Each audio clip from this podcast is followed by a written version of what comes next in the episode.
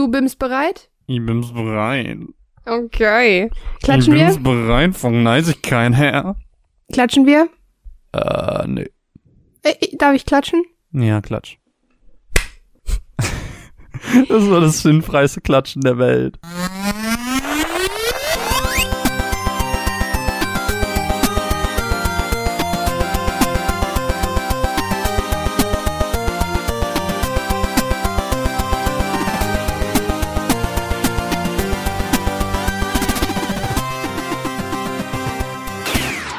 Hallo und herzlich willkommen zu einer neuen Ausgabe der Runaways. Ich bin Caro und ich habe lange nicht mehr moderiert und bin ein bisschen nervös.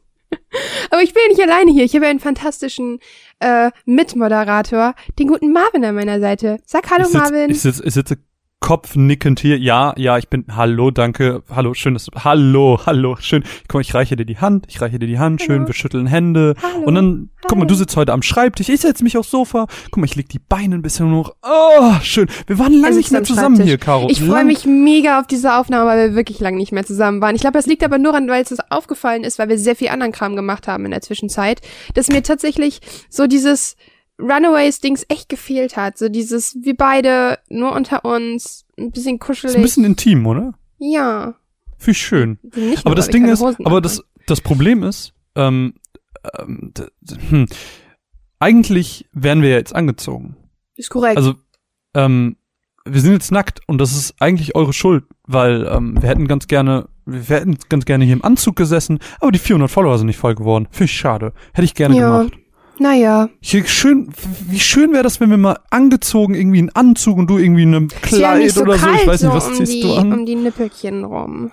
Ja, und auch der Schwengel ist so frei im Wind und es ist so ah, ein bisschen luftig. Ich kann mir auch keine Heizung leisten, deswegen ist es sehr kalt hier drin und ihr wisst, ihr wisst, wie kalt es ist. Als Kerl wisst ihr, wie kalt es ist. So kalt. Es ist so kalt. Ja, schön. Haben wir nochmal Okay, alle ich Peniswitze. finde es fantastisch, dass wir direkt zum Ernst des Lebens zurückgekehrt ja, sind. ich auch. Ähm, Marvin, wie geht's dir? Ja. Was hast du gemacht die letzten vier Wochen? Was ist passiert? Ähm, ähm, mir geht's gut an sich. Ähm, es ist nach wie vor stressig so. Ich hatte ähm, Klausuren. Ich habe ähm, zwei Wochen quasi nichts anderes gemacht als lernen. Das ist jetzt rum, jetzt sind wieder Vorlesungen. Ich muss immer noch lernen. Ich habe noch eine mündliche Prüfung. Ähm, das wird auch ein bisschen dauern. Ähm, ich habe nächste Woche wieder Praktika und so. Ihr kennt das.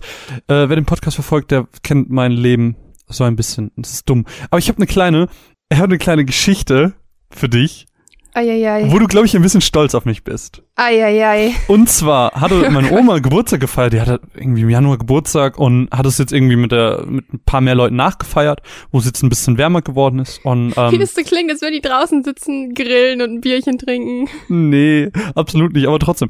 Ähm, Oder wo es wärmer geworden ist, dass Omis jetzt auch rausgehen können, weil es nicht mehr minus 15 Grad sind. Ist auch so. Nee, egal. Auf jeden Fall war halt mein Patenkind da und mein Patenkind ist jetzt in der ersten Klasse und ähm, da Ah. schnappt man natürlich sehr, sehr viel auf. Und ähm, wir haben Uno gespielt und sie meinte, also ich habe dann so eine so eine Wünschenkarte auf eine andere Wünschenkarte gelegt und sie hat dann gesagt, Bube auf Bube ist schwul.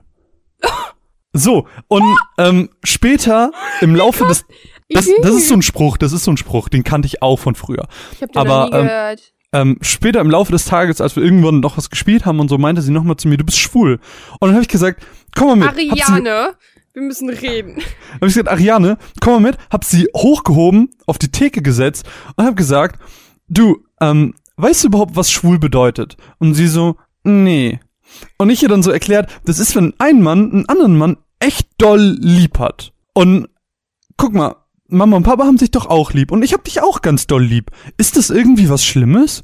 Und sie fasst sich so mit dem Finger an die Wange so nachdenklich nach oben und guckt, hm, nee. Und ich dann so, ja, dann sag das doch nicht mehr, das ist doch überhaupt, das ist doch kein Schimpfwort. Und ich so, okay.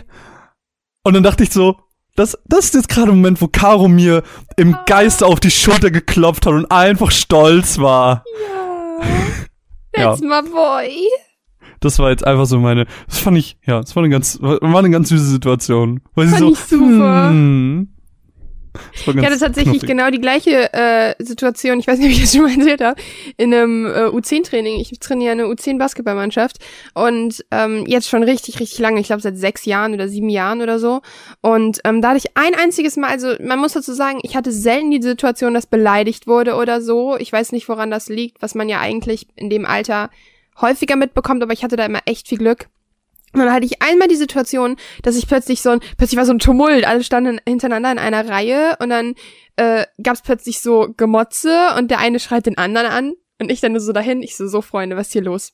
Und dann meint der eine so, so ein ganz junger, so sieben oder so dreht sich um, der hat mich schwul genannt. Und dann meinte ich nur so, aha, ich habe mir erstmal angehört, was die zu erzählen haben. Und dann meinte äh, ich nur so, ähm, noch was oder hat er dich nur schwul genannt? Weil es war voll der Aufstand und ich glaube nicht, dass, ne? Und dann meinte er nur so, ja, er hat gesagt, ich soll aufhören, so zu drängeln und äh, äh, mich in sein Arschloch reinzudrängeln. Und ich nur so, was? Und dann mein ich nur so, okay. Hat mir die Beine am Kragen geschnappt. Metaphorisch. Hab mich hingesetzt. Ich so, so, Freunde. Und jetzt erzählt ihr mir die Situation nochmal. Metaphorisch, weil sie genauso groß waren wie du? Vielleicht. Der eine war leider wirklich groß. Das ist so, man hat so alle zwei Jahre mal so ein U10-Kind, was halt wirklich so groß wird wie man selbst, wenn es kurz davor ist zu gehen. Das ist so deprimierend. Da habe ich mich hingesetzt mit denen und dann ähm, hat äh, M. -Punkt, die hießen beide gleich, witzigerweise, ähm, angefangen zu erzählen, ähm, was M. -Punkt denn zu ihm gesagt hat. Und dann oh ähm, Gott, habe ich M.1 oder M.2? M.1 wurde beschimpft, M.2 hat beschimpft. Und Okay. M.1 erzählt, was passiert ist, und M.2 sitzt da richtig grimmig und das war eigentlich so voll die, so voll die Pussy, die keinen Bock hat, sich zu bewegen und die so mega schlecht gelaunt ist, immer auch nicht wirklich talentiert und so. Und dann, äh, aber Das ist Hauptsache gemein. hätte ich nicht. Nein, ich sag ja nur, dass das jetzt nicht einer war, der da jeden Tag voll rumwirbelt und deshalb eine große Fresse hat, so meine ich das. Und dann ähm, hat er es so erzählt und dann hat er, nachdem er fertig erzählt hat, direkt so selber so eine Conclusion gefasst und meinte so, ich verstehe das gar nicht, denn eigentlich ist Schwulsein überhaupt keine Beleidigung und ich finde es doch total fies, dass er das benutzt, aber eigentlich bedeutet das ja wirklich nur, dass sich zwei Menschen sehr, sehr lieb haben und die haben halt leider, sind halt dann zwei Männer oder zwei Frauen. Ich finde das so fies und ich nur so, okay. Und dann habe ich halt mit denen geredet und dann äh, habe ich mit M.2, M2. geredet und ich nur so, ey, was ist da los? Wieso? Wo, woher kommt dieser Groll? Was ist, was ist, was ist los? Und dann hat er mir das erklärt, meinte dann so, ja, das habe ich irgendwo mal gehört, das hat mein Klassenkameraden gesagt, ja, das war, war voll fies, es tut mir leid. Und dann meinte ich nur so, okay, ich möchte das nie wieder hören, ansonsten rede ich halt mit deinen Eltern. Also normalerweise hätte ich sofort mit den Eltern geredet, aber der war so, hat so schnell Reue gezeigt, dass man gemerkt hat, so dem tut es wirklich leid. Und ähm, dann habe ich nicht mit den Eltern geredet. Vor allen Dingen ist es ein bisschen unangenehm, mit den Eltern zu reden. Ey, entschuldigen Sie bitte, Ihr Sohn hat gesagt, ähm, äh, ein anderes Kind würde sich in sein Arschloch drängeln und wäre deshalb, deshalb schwul. Wie, also, das ist, würde wahrscheinlich voll das Weltbild zerstören, obwohl das Kind es wahrscheinlich einfach nur irgendwo aufgeschnappt hat. Deshalb ähm, habe ich Oder wenn es ganz doofe Eltern sind, dann würden sie sagen, Ja, ist ja auch schwul. sind Kinder. Ja, oder sagen, ja, ist ja auch schwul. Wahrscheinlich so. Dann ist okay, ich weiß, von wem ich's habe. Aber dann habe ich mir tatsächlich die Eltern mal ein bisschen genauer angeschaut und das immer mal so ein bisschen beobachtet. Der ist dann nach einem halben Jahr gegangen, weil der zu alt wurde. Und ich habe mir halt echt so gedacht, weil man weiß ja nie, wo die Kinder es aufschnappen, ob in der Schule oder zu Hause. Es kann ja auch sein, dass der Papa immer richtig sauer ist und das seinem besten Freund sagt oder sonst was. Und ich denk mir nur so, wow, okay. Aber ja, da habe ich das Problem gelöst ich war total überrascht, wie äh, krass reflektiert M1 Punkt war. Wie der dann so meinte, aber ich verstehe das gar nicht, das macht doch überhaupt gar keinen Sinn. Das heißt doch nur, dass ich zwei Menschen sehr, sehr gerne haben und ich so, du bist sieben, what the fuck? Fand ich spitze. Ja, wollte ich erzählen, weil ich war, also, ne, ich meine, schwul bezeichnen ist das eine, aber halt wirklich dieser Satz mit dem, mit dem, mit dem Arschloch war wirklich so, what the fuck? Und ich war richtig geschockt und ich stand halt da, ich so, okay, ich glaube, wir müssen reden. das war meine kleine Geschichte. Aber wie ist dir denn die letzten Wochen ergangen? Was hast du denn so gemacht, außer Videospiele gespielt? Ich habe ein bisschen, ich habe ein bisschen gelernt tatsächlich, denn ich schreibe bald Musikjournalismus und das ist leider voll langweilig, auch wenn man denkt, das ist cool, weil das halt einfach sehr klassiklastig halt noch ist und das ist erstmal nichts Negatives, aber wenn die dann an Beispielen äh, irgendwas erzählen von wegen äh, ähm, nur weil sie sich als Wagnianer bezeichnen, heißt das noch lange nicht, dass sie Bach nicht äh, appreciaten können. Dann denke ich mir nur so, wow, okay. Und Das deshalb, klingt so langweilig. Es ist sehr, Wobei sehr Klassikmusik langweilig. eigentlich aber, sehr, sehr schön ist. ja, ja, aber wenn dann so starr heißt, äh, sie können, obwohl sie Vagnianer sind, trotzdem eine andere Meinung vertreten, denke ich mir so. Bin, also, bin ich kindisch, weil ich wegen Wagnianer lachen muss innerlich? Ja, aber das Ding ist, mir fehlt auch, fehlt auch kein anderer Name ein, weil das der einzige ist, der ähm, so beschrieben worden ist als, weißt du, was ich meine? Ich bin auch Wagnianer.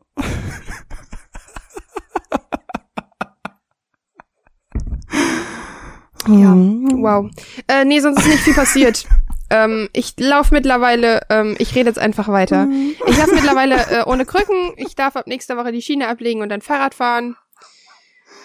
Wagnianer. Okay. Und ja, ansonsten, ich habe wirklich sehr, sehr viel Videospiele gespielt, was äh, uns zum nächsten Thema bringt, nachdem wir äh, die Matze, die man braucht, gehört hat, haben. Aber das bringt uns gar nicht zum, also, das passt überhaupt nicht. Deine Überleitung ist völlig, Nein, meine Überleitung ist gut. Warten Sie ab, ich moderiere heute. Aber erstmal die Matze, die niemand braucht. Mats! Oh. Stellt euch vor, ihr könntet Nachrichten, Videos, all das auf einem Bildschirm gucken. Ich meine, nicht auf dem Fernsehbildschirm, indem ihr es in euren Videorekorder reintut, sondern auf einem aufklappbaren Bildschirm oder auf eurem ähm, Telefon, also das, was ihr mit in der Tasche trägt. Oder stellt euch vor, ihr müsstet gar keine Zeitung mehr kaufen. All das wird jetzt Wirklichkeit, denn wir präsentieren Internet. Ja, Sie werden sich jetzt wahrscheinlich fragen, was genau ist denn das eigentlich? Aber Internet ist die Zukunft. Und lassen Sie sich nichts anderes erzählen, es wird sich auf jeden Fall durchsetzen. Kommunizieren Sie mit Ihren Freunden, schreiben Sie E-Mails, nie wieder Textnachrichten tippen, nie wieder auf dem Festnetz anrufen, denn von nun an könnt ihr eine E-Mail tippen. Eine E-Mail, das ist eine Nachricht, die ihr auf einem Computer tippt und anschließend an jemanden versendet. Und, wie durch Magie, kommt es bei der anderen Person an. Das ist die Zukunft, meine Freunde. Außerdem wird es euch möglich sein, im Internet Zeitungsartikel einfach nachzulesen. Oder Sie wollen unbedingt etwas mit der Welt teilen. Tippen Sie es ein und schicken Sie es ins Internet. Außerdem werden Sie Videos, genau, die guten alten VHS-Kassetten, auf einem Bildschirm sehen können. Nur mit einem Kabel. Sie müssen nicht mal eine Kassette einlegen. Können Sie sich das vorstellen? Das ist Internet. Das ist die Zukunft. All Ihre Probleme. Was ist nochmal in dem leckeren Keksrezept drin? Problem gelöst. Internet. Wo kann ich als nächstes Cola kaufen? Problem gelöst. Internet. Was und wie wird das Wetter morgen? Wird es schneien? Wird die Sonne scheinen? Kann ich ins Freibad gehen? Nie wieder abwarten. Internet. Wie erkläre ich meiner Oma, dass ihr Hund in der Zwischenzeit, als ich auf ihn aufgepasst habe, gestorben ist? Internet. Denn auch für ihre Großeltern wird es die Zukunft sein. Es wird für uns alle die Zukunft sein. Internet. Nie wieder etwas verpassen. Aber Moment, wenn Sie das gerade hören, dann... Oh, sh Oh, die war super. Jetzt erkläre ich dir, warum die Überleitung gut war. Und zwar ähm, habe ich eben was vorgeschlagen. Marvin war nicht so begeistert. Aber ist ja egal. Der gehört uns ja uns beiden, der Podcast. Ähm, Marvin, was hast du die letzten Wochen so gespielt? Nur ganz so. kurz, keine Sorge. Ich dachte, ich dachte, du meinst Dings, ähm, äh, das Thema, worüber wir jetzt reden wollten. Ach so, ja, ähm, kann ich ganz gerne erzählen. Ähm, ähm, kannst was du heißt die letzten zugeben, Wochen? dass die Überleitung gar nicht so schlecht war? Äh, ja, dann war sie nicht so schlimm, das, das stimmt. Ich dachte, du willst auf das, auf das Serienthema hinaus. Na egal, Nein. nevermind. Ähm, was ich jetzt spiele, aktuell, ähm, das ist ein kleines Wunder, was da passiert ist in unserem kleinen Podcast-Haus. Und ich muss sagen, ich bin immer noch ein bisschen emotional verwirrt. Ich weiß nicht, ob, ob sich das so anfühlt, wenn man sich das erste Mal verliebt. Ich, also, ich habe das, ich weiß nicht, ist schon, äh, keine Ahnung. Sagen wir so, Ähm, er hat sich mehr gefreut über wahrscheinlich eine 1-0 in seiner letzten Klausur. Die ist hätte. schon sehr lange her. Ich habe, glaube halt ich, in meinem ganzen Studium nur eine 1-0 geschrieben. Also es ist etwas passiert, 1-0 geschrieben beim Studium bisher. es ist etwas passiert, ähm, das Du bist schwanger? Werde ich Tante? so muss sich das anfühlen, wenn man das erste Kind bekommt. So, das, das passt, glaube ich, besser. Ähm, Ja, aber nur wenn du dich drauf freust, ne? Oh, ich habe letztens, darf ich das kurz erzählen? Ich habe letztens, ich träume immer sehr aktiv und ich habe geträumt, ich wäre schwanger und ich habe geträumt, ich wäre in dieser in der letzten Woche, so wo man nicht weiß, ob gleich macht und dann überall Fruchtwasser and stuff. Und ähm, ich habe tatsächlich, ich war hier oben bei meinem Bruder in der Wohnung und irgendwie war ich die ganze Zeit, saß meine Mama die ganze Zeit neben mir und wir haben die ganze Zeit darauf gewartet, dass das Kind eventuell kommen würde. Und es war so katastrophal. Ich habe mich nicht mehr erinnert, warum ich schwanger war. Also Von wem mich, ist die viel bessere Frage? Ja, keine Ahnung. Und ich war super geschockt und alle waren mega geschockt davon, dass ich schwanger war. So richtig im Sinne, du bist schwanger, ohne verheiratet zu sein, so nach dem Motto. Und Puh. das war so der Horror und ich bin aufgewacht und meine erste Confession war erstmal, ich überlege mir das nochmal richtig, ob ich wirklich eigen, also selber ein Kind bekommen möchte oder nicht einfach adoptiere. Weil das war so ich- schlimm. Ich hatte ich so süß. schlimme Schmerzen. Ähm, ich habe mit einem Kumpel geredet und der hat erzählt, dass recommend. nachdem er ein eigenes Kind hat, würde er ganz gerne eins adoptieren. Einfach um äh, einem einem Kind ein, eine Chance zu geben. So. Ich habe tatsächlich auch Klingt ganz ganz lange darüber nachgedacht, weil ich ähm, Adaptieren auch super, super gut finde. Ähm, und äh, der Punkt ist tatsächlich, dass ziemlich viele meiner Freunde mittlerweile sagen, sie wollen keine Kinder kriegen, weil sie nicht ganz einsehen, den Prozess des Schwangerseins durchzumachen, was ich sehr gut verstehen kann, weil das sind fucking neun Monate, wo du etwas Komisches mit dir rumträgst und I don't know, it's weird.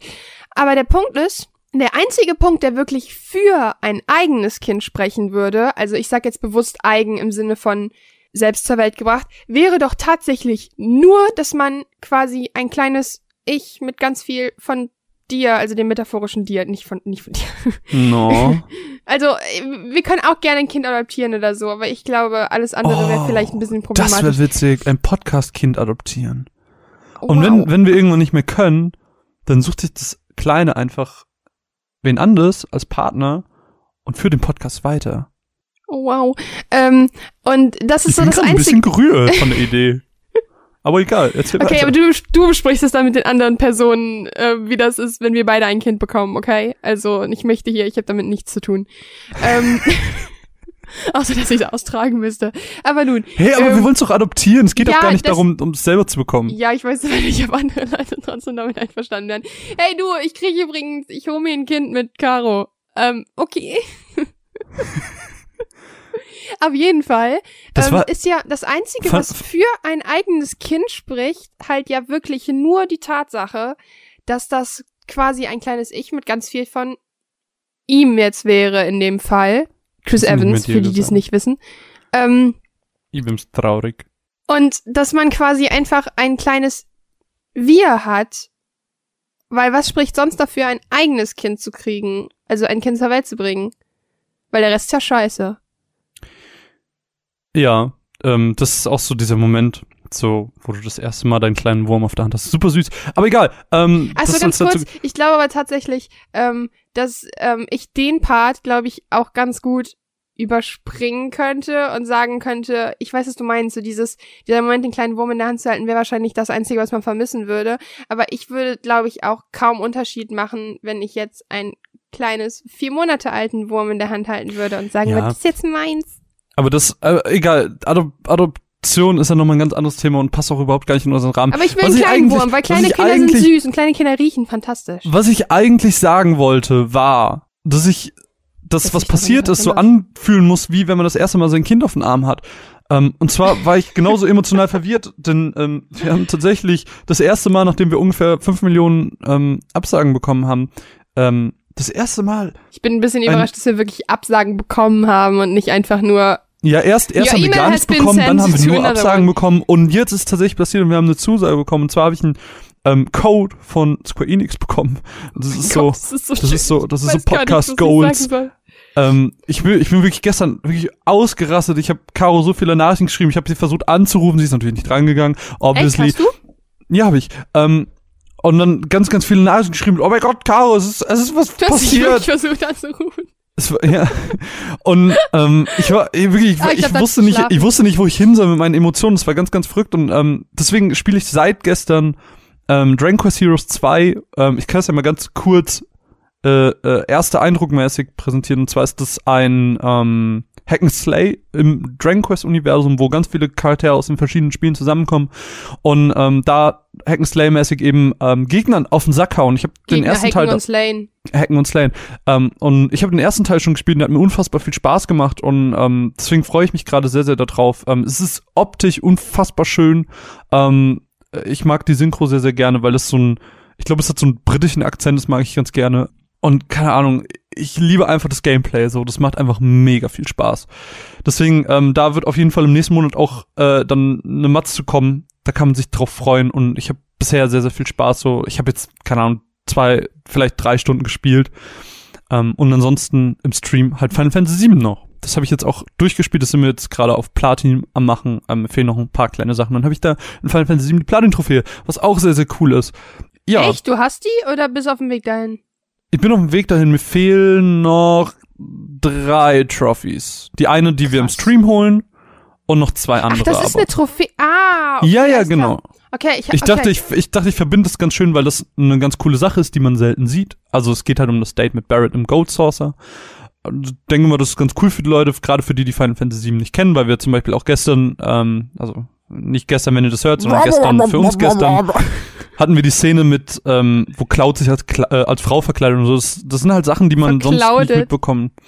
Und äh, ja, das ist ganz schön. Mann. So, und dann habe ich das einfach kombiniert und ja, das, das sind die Sachen, die ich momentan spiele. Und was, wie sieht's bei dir aus, Caro? Ich bin ein freier Mops seit Samstag und darf Videospiele spielen, wie ich will. Ich habe mich tatsächlich in den letzten Monaten so ein bisschen durch Mass Effect durchgequält, ähm, aber das erzähle ich euch gleich in der Matz. Tatsächlich äh, habe ich wieder angefangen, Witcher zu spielen, weil Ma mir Mass Effect so krass Lust auf Witcher gemacht hat, dass ich jetzt wieder angefangen habe mit dem Erik. Hallo Erik.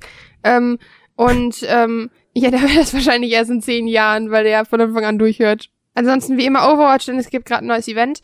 Und äh, immer noch Zelda tatsächlich. Ich bin jetzt bei 106 Schreinen, 170 Krux oder so, habe alle Titanen down, muss nur noch zu Ganon. Und ähm, ich, ich, ich, ähm, ich möchte nicht. Ich bin jetzt bei 120 Stunden, glaube ich, aber ich drück mich noch krass davor, zu Ganon zu gehen, weil ich mir die ganze Zeit denke, ich will nicht zu Ganon, ich will nicht, dass das Spiel endet. Es endet natürlich da nicht, aber ich habe da so viel Happy Time in dieses Spiel reingesteckt, dass ich jetzt vorher zumindest noch die 120 Schreine holen will, um dann ähm, Ganon eins auf, auf die Mütze zu geben. Und ähm, ja, das war's tatsächlich, was ich momentan spiele. War's das? Ah nee, ich habe Ja, mit Uncharted 2 angefangen. Ach so. Auch mit einer Freundin zusammen. Aber das geht ja fix. Ist ja Uncharted. ähm, ja, ähm, aber ein anderes Thema, wo ich ganz gerne mit dir drüber reden will. Und das ist ein Thema, das uns beide bewegt hat in den letzten Wochen. Ähm, wir haben da jetzt keine Matz zu gemacht, weil, ich, weil das offene Gespräch da, glaube ich, ein bisschen besser funktioniert. Oh Gott, Und zwar ich ist es- schon so, oh Gott, was ist denn jetzt los? Jetzt habe ich's verstanden. Okay, Entschuldigung. Und zwar ist das das Thema ähm, 13 Entschuldigung, Reasons Why. Hat man gerade das Hupen gehört? Hier hat ein Nee, Müllwagen vor hat mein man- hat man nicht Fenster gehört, gehupt. Okay, sag's nochmal. Das Thema ist 13 Reasons Why. Und ich glaube, du hast nur das Buch gelesen, oder? Korrekt. Und ich habe nur die Serie gesehen. Ja. Soll ich kurz sagen, worum es geht? Ja. Also, ich erkläre kurz, worum es geht. Ähm, es geht, äh, das ist eine Teenie-Serie, die ist ab 16, glaube ich. Ähm, das Buch kam 2007 raus, geschrieben von Jay Asher. Ähm, es geht um ein Mädchen, um Hannah Baker, die ähm, sich das Leben genommen hat und ähm, 13 Kassetten verfasst hat, auf denen sie erzählt, ähm, warum sie sich das Leben genommen hat. Und jede, äh, jede Kassette ist an eine Person, also jede Seite logischerweise, ist an eine Person adressiert. Und ähm, es funktioniert so, ähm, Clay, das ist unser Hauptprotagonist, findet diese Kassetten vor seiner Tür, hört die dann im Laufe der Serie durch. Und danach, wenn er fertig ist, muss er die Kassetten an die nächste Person weitergeben. Wenn er das nicht tut, dann wird ein zweiter Satz Kassetten im Umlauf geraten und äh, An ja, die die Öffentlichkeit. genau an die Öffentlichkeit kommen. Und ähm, die Serie wird momentan krass diskutiert, was mich auch tatsächlich dazu gebracht hat, einen sehr erfolgreichen Blogpost zu schreiben, weil sehr viele Leute gelesen haben, ähm, ist, dass die Serie ähm, ganz explizit den Suizid am Ende, ganz wichtig für Leute, die das jetzt hören, wir werden, werden wir spoilern? Ja, oder? Hm, Ja, ich würde jetzt nicht so doll spoilern. Nein, aber wir sprechen auf jeden Fall das Thema an und wenn ihr Probleme mit ähm, Suizidgefährdung, Angstzuständen, Depressionen, Missbrauch und so weiter habt, wir haben die Timecodes im Beitrag. Skippt dann lieber, als sich das jetzt anzuhören, weil ähm, ich finde es allein schon belastend, etwas darüber zu hören. Also ist ist vollkommen okay, nur dann skippt den Teil lieber, bevor ihr hier irgendwie ähm, es euch schlecht geht. Deswegen, deshalb an dieser Stelle die Triggerwarnung. Hallo, hallo, hier ist Zukunftsmarvin und ähm, ja, wir reden sehr viel über das, was passiert in der Serie. Deswegen, wenn ihr das nicht hören wollt, dann ähm, skippt einfach ein bisschen, äh, am besten vor.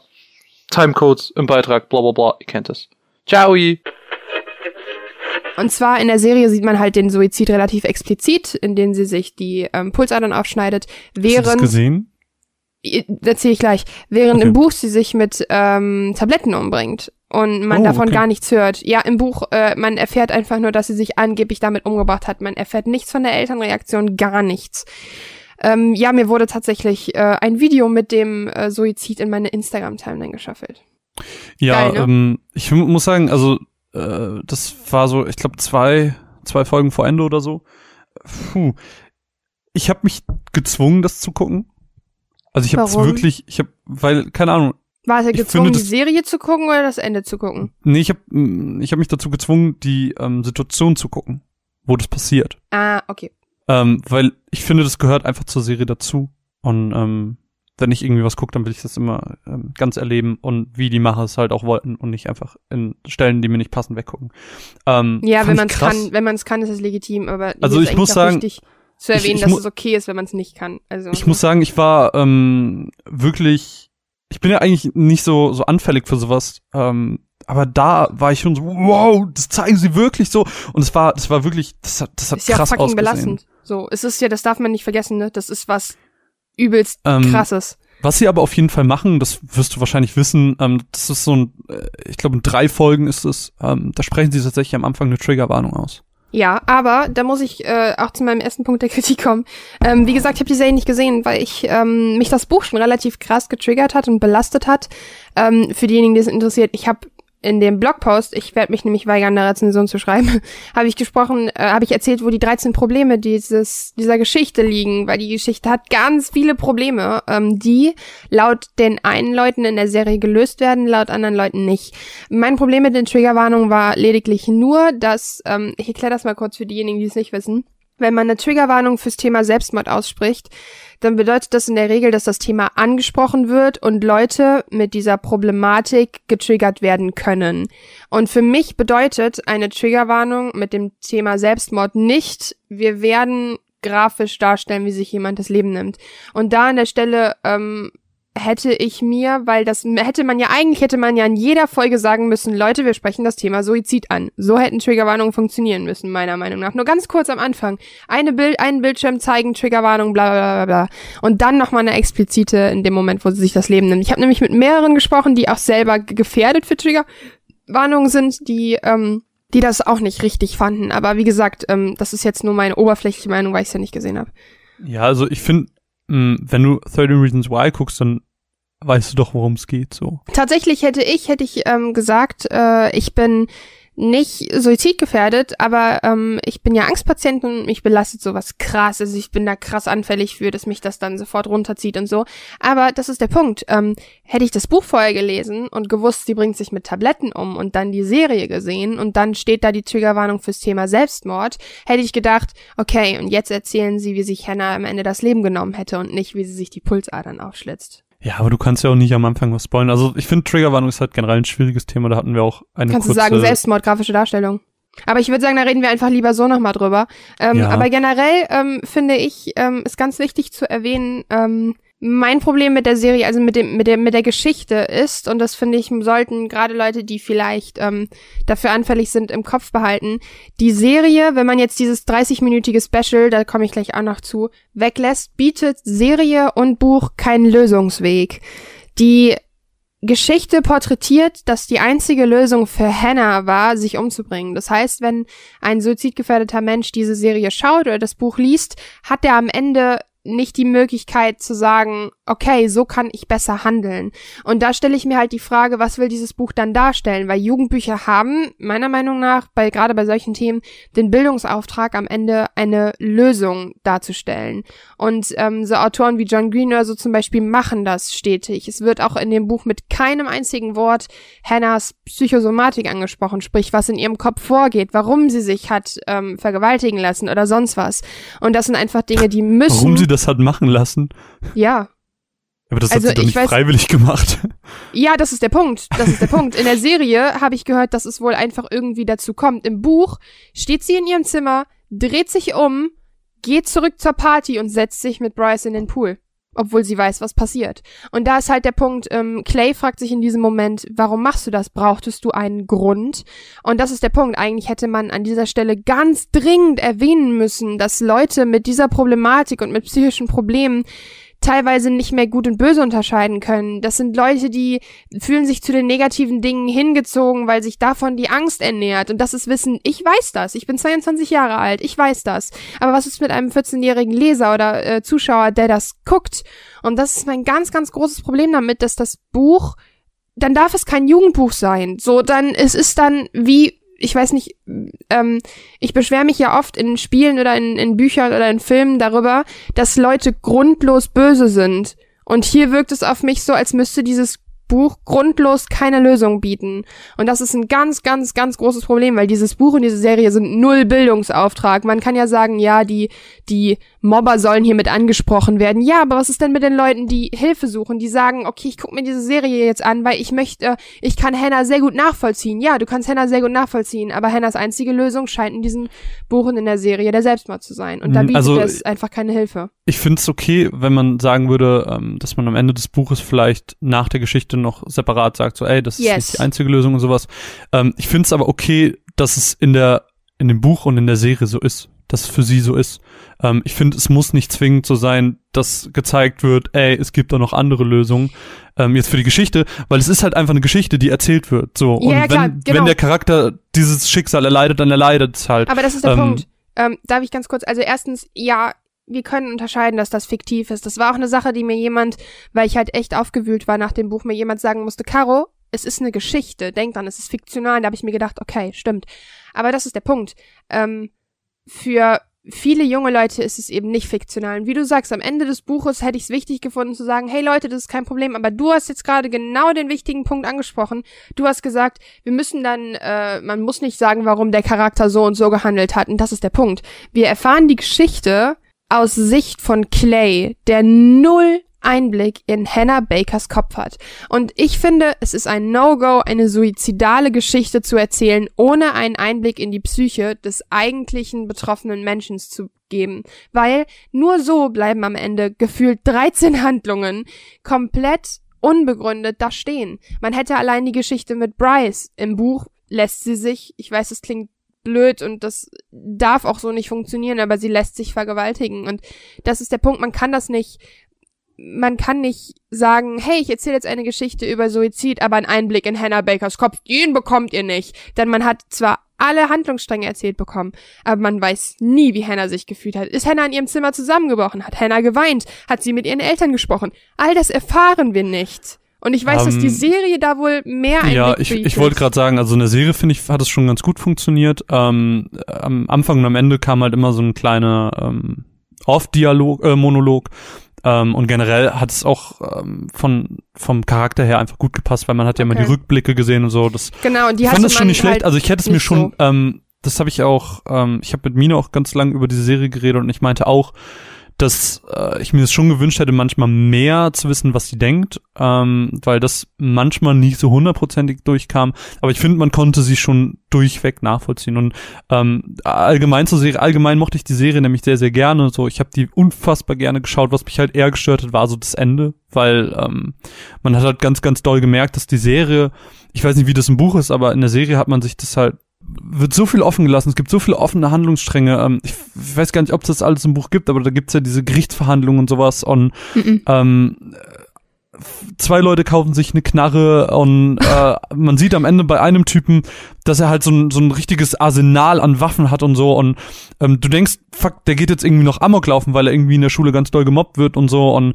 ähm, das wird alles überhaupt nicht mehr angesprochen, sondern die Sende äh, Serie endet damit, dass sie ähm, mit einer wirklich aufmunternden Musik zum Horizont fahren und es ist so Nein, das ist Ja. das, das passt halt gerade überhaupt gar nicht und so viel wird offen gelassen und ähm, es wird halt ganz, ganz doll darauf spekuliert, dass die ganzen Stränge halt offen gelassen wurden, meinst, eine zweite weil Staffel geben soll. genau, weil es eine zweite Staffel Das geben ist soll, so was überhaupt nicht passt, weil die Geschichte von Hannah Bakers erzählt, die 30, äh, 13 Reasons wurden genannt, so es gibt Das kein, der es Punkt, gibt keinen Grund ähm, mehr für eine zweite Staffel. Das ist mein ganz großes Problem. Also das Buch ist abgeschlossen. Es ergibt auch Sinn, wie das Buch schließt. Soll ich es erzählen?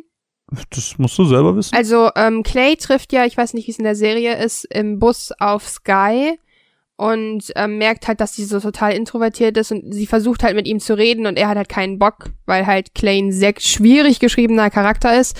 Und dann am Ende sieht er halt, es gibt eine Szene, wo Hannah sich von ihm verabschiedet und dann den Gang entlang geht und ähm, Clay sagt ihr nicht Tschüss und dann gibt's die gleiche Szene einmal mit Sky, wo Sky den Gang entlang und aus, aus dem Nichts fällt Clay ein, oh wow, die könnte auch suizidgefährdet sein und rennt Sky hinterher. Ja, das sowas gibt's auch. Ähm, Ja, aber der Punkt ist, damit schließt das Buch, aber das ist ein ganz, ganz großes Problem, was du schon sagst, ähm, dass eine zweite Staffel passieren soll. Und da fängt bei mir die Problematik an, dass ähm, ich Angst davor habe, dass die Serie das Thema romantisiert. Sprich, dass die Serie sagt, hey, du willst Suizid begehen? Okay, aber die einzige Art und Weise, den Leuten etwas zu erzählen, ist, indem du 13 fucking Tapes hinterlässt und Menschen mit einer Schuld belastest. Jetzt mal unabhängig, ich rede jetzt nicht von von ähm, denjenigen, die Straftaten begangen haben. Ne? Die nehme ich jetzt raus, logischerweise. Aber ich finde, und ich glaube, da in der Serie ist es eben so ein bisschen durch die Decke gegangen, ähm, es ist absolut nicht legitim, sich umzubringen und 13 Menschen die Ja. Schuld für seinen Tod zu geben. Das ja, geht da habe ich auch nicht. drüber nachgedacht. Ne, ich Also- das Problem ist, man traut sich nicht, das zu sagen,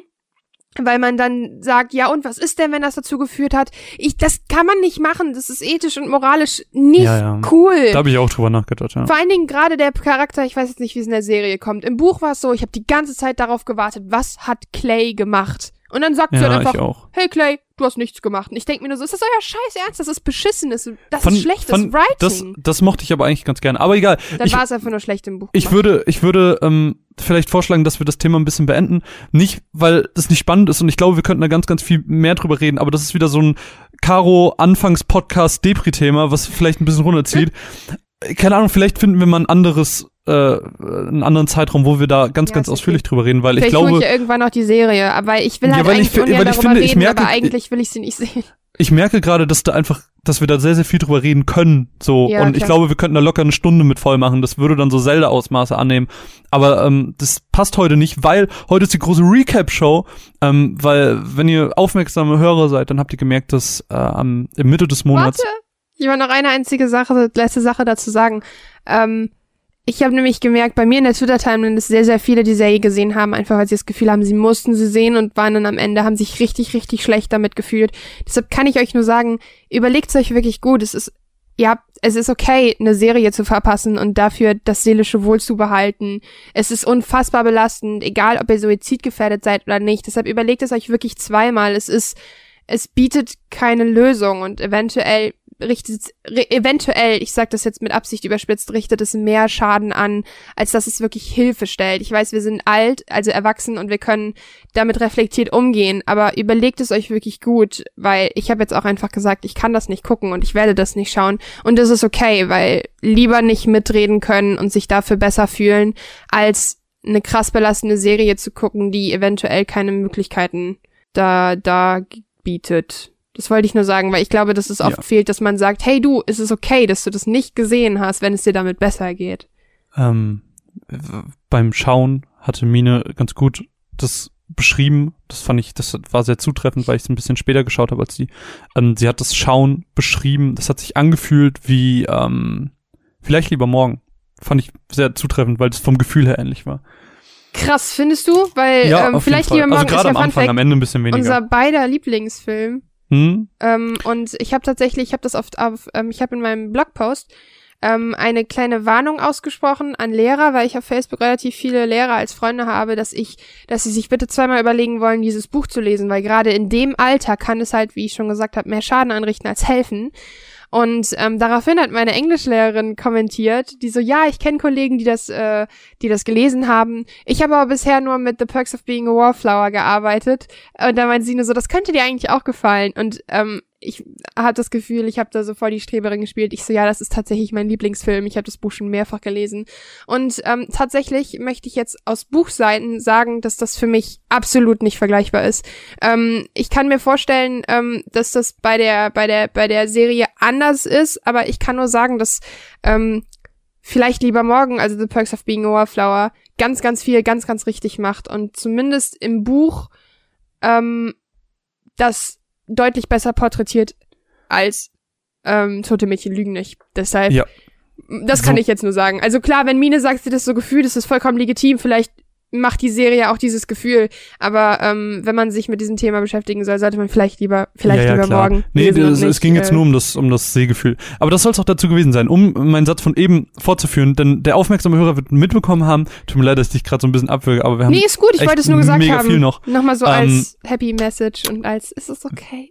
Wir haben, wir haben ähm, Podcast-Wichteln gemacht mit allen Podcast-Projekten von Wir Support Your Local. Gaming Blog und ähm, wurden ein bisschen durchgewuselt. Wir waren alle in unterschiedlichen Projekten, haben Podcasts Alle produziert. miteinander, jeder mit jedem. Bei uns waren ähm, Finn und Pascal und haben einen sehr, sehr schönen Podcast über Mashups gemacht. Und deswegen heute die Recap-Show. Wir werden ähm, uns alle Themen vornehmen und ganz kurz behandeln. Vielleicht, keine Ahnung, zehn Minuten oder so, je nach Thema. Vielleicht ein bisschen kürzer, vielleicht ein bisschen länger, mal sehen. Ähm, so toll. Bin gespannt. Wir haben ganz, ganz viel auf Twitter rumgefragt. Wir müssen auch noch eine Umfrage machen, das fällt mir gerade ein. Äh, die kann ich jetzt gerade mal machen bezüglich Crash, äh, Crash Bandicoot.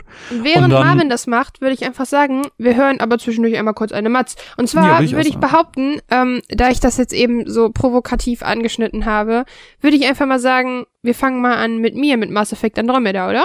Ähm, ja, können wir machen. Dann würde ich sagen, Marvin, das Wort liegt bei dir. Mats ab. Und plötzlich war es einfach da. So habe ich mich zumindest gefühlt, als es an der Tür geklingelt hat und der Postmann das Rezensionsexemplar zu Mass Effect Andromeda gebracht hat, worauf ich mich ehrlich gesagt richtig, richtig lange gefreut habe, denn ich muss zugeben, vorher konnte ich mit Mass Effect nicht so richtig was anfangen. Ich habe mit Teil 2 begonnen, nachdem mein guter Freund mir gesagt hat, du kannst mit 2 anfangen, weil ich keinen Zugang zu einem Computer hatte, der noch eins schafft, weil ich halt ein Mac-User bin und von da an habe ich gemerkt, mm, ich glaube, das ist nicht ganz mein Franchise. Trotzdem habe ich aber das Gefühl gehabt, dass das einfach schlichtweg an der Mechanik lag, an der Welt, beziehungsweise dass ich, glaube ich, einfach zu verwöhnt war von der PS4 beziehungsweise von der Grafik und von der von der Steuerung. Deshalb habe ich mich ähm, dann doch in Mass Effect Andromeda reingestürzt mit der Hoffnung, endlich Spaß und Aufmerksamkeit für diese Serie zu bekommen. Denn so richtig zugestehen, dass das nichts für mich ist, wollte ich mir nicht. Denn ich bin schließlich ein riesengroßer Sci-Fi und Space Stuff Fan. Doch Mass Effect Andromeda ist leider nicht ganz das geworden, was es hätte sein können. So begann also meine Reise mit dem vierten Teil der Mass Effect Reihe, wobei man an dieser Stelle sagen muss, dass Andromeda alleine steht. Also er ist nur der vierte Teil des Franchises und nicht eine Reihe, denn die Geschichte um ähm, den Mass Effect Protagonisten Shepard ist abgeschlossen und wir starten neu mit dem Geschwisterpaar der Riders. Ich habe natürlich eine Frau gespielt, denn ich freue mich immer mega, wenn das Spiel mir die Möglichkeit bietet, eine Frau zu spielen. Und ich habe sie Storm genannt. Das habt nämlich ihr entschieden, als ich im Podcast angefangen habe, das Spiel, äh, im Stream angefangen habe, das Spiel zu spielen. Und da habt ihr mich gleichzeitig auf den wahrscheinlich zwei anstrengendsten Stunden begleitet, die ich bisher in einem Stream gehabt habe, denn die ersten zwei Stunden von Mass Effect Andromeda sind wirklich nicht ohne.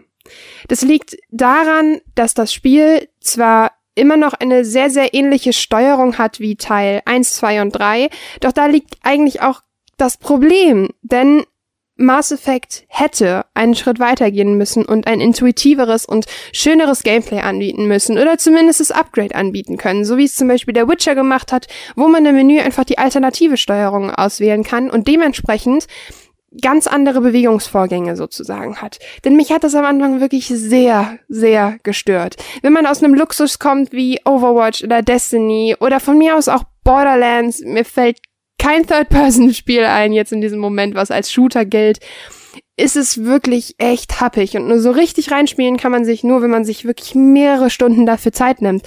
Doch das fiel nach den ersten Prologen, die halt wirklich, puh, nicht ohne waren, echt schwer, denn die Synchronisation ist nicht so gut geworden. Die Charaktere beziehungsweise die Nebencharaktere werfen hier und da immer mal ein paar witzige Kommentare rein, die schön gedacht sind, aber leider null funktionieren. Und ich bin ehrlich, ich hätte lieber die Stille genossen auf dem Planeten oder auf Knopfdruck mit meinen Kollegen geredet. In Mass Effect 2 haben wir bereits von der Andromeda-Initiative erfahren, die in die Weiten des Weltraums gelangt, äh, nicht gelangt, sondern sich aufmacht, um nach potenziellen neuen Heimatplaneten zu suchen. Davon wurden insgesamt vier Archen losgeschickt. Es kommt am Ende aber nur eine einzige Arche an und ein Teil dieser Arche sind wir. Denn ähm, die anderen drei Archen der jeweiligen Rassen und Kolonien sind verschwunden. Und wir, die Menschen, sind bisher die einzigen, die quasi übrig geblieben sind. Und jetzt ist es unsere Aufgabe, einen neuen Heimatplaneten oder eine neue Welt zu finden. Das gestaltet sich jedoch ein bisschen schwieriger als gedacht, wenn was wäre ein gutes Storywriting ohne einen grundlos furchtbar bösen Bösewicht? Doch den haben wir ja auch, nennt sich der Archon. Was genau der anstellt, das müsst ihr erfahren. Aber nun erstmal zurück zum Spielprinzip. Denn gemeinsam mit unserer Crew machen wir uns auf unserem Schiff The Tempest auf die Reise durch die Galaxie.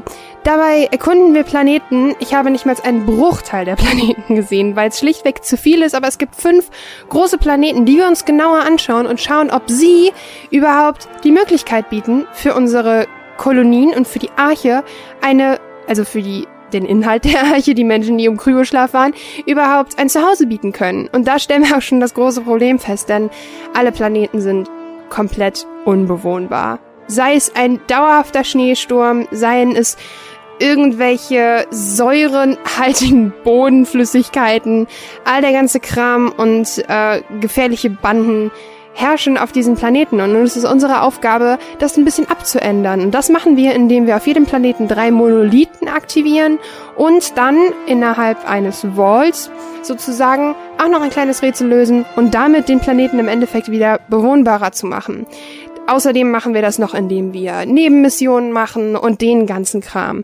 Doch es ist relativ einfach, daran die Lust zu verlieren. Zumindest war es für mich, denn die Story ist an sich am Anfang relativ zäh. Gerade es ist überhaupt nicht einsteigerfreundlich. Weder das Menü noch die Storyführung ist so richtig ist so richtig leicht oder kommt dem Spieler so richtig entgegen, denn hat man noch nie einen Mass Effect Titel gespielt, ist man furchtbar überfordert. Und ich musste mich tatsächlich mit einem Kumpel zusammensetzen, der angefangen hat, mir das Skillsystem zu erklären, weil ich halt wirklich komplett raus war, denn ich wusste noch, dass man äh, ähm, eine äh, Art wählen konnte, die man spielen konnte, also Biotika, Soldat oder sonst was. Das ist jetzt auch anders, denn wir können während dem Spielen unseren Spiel Spielstil ändern, was ich gut finde.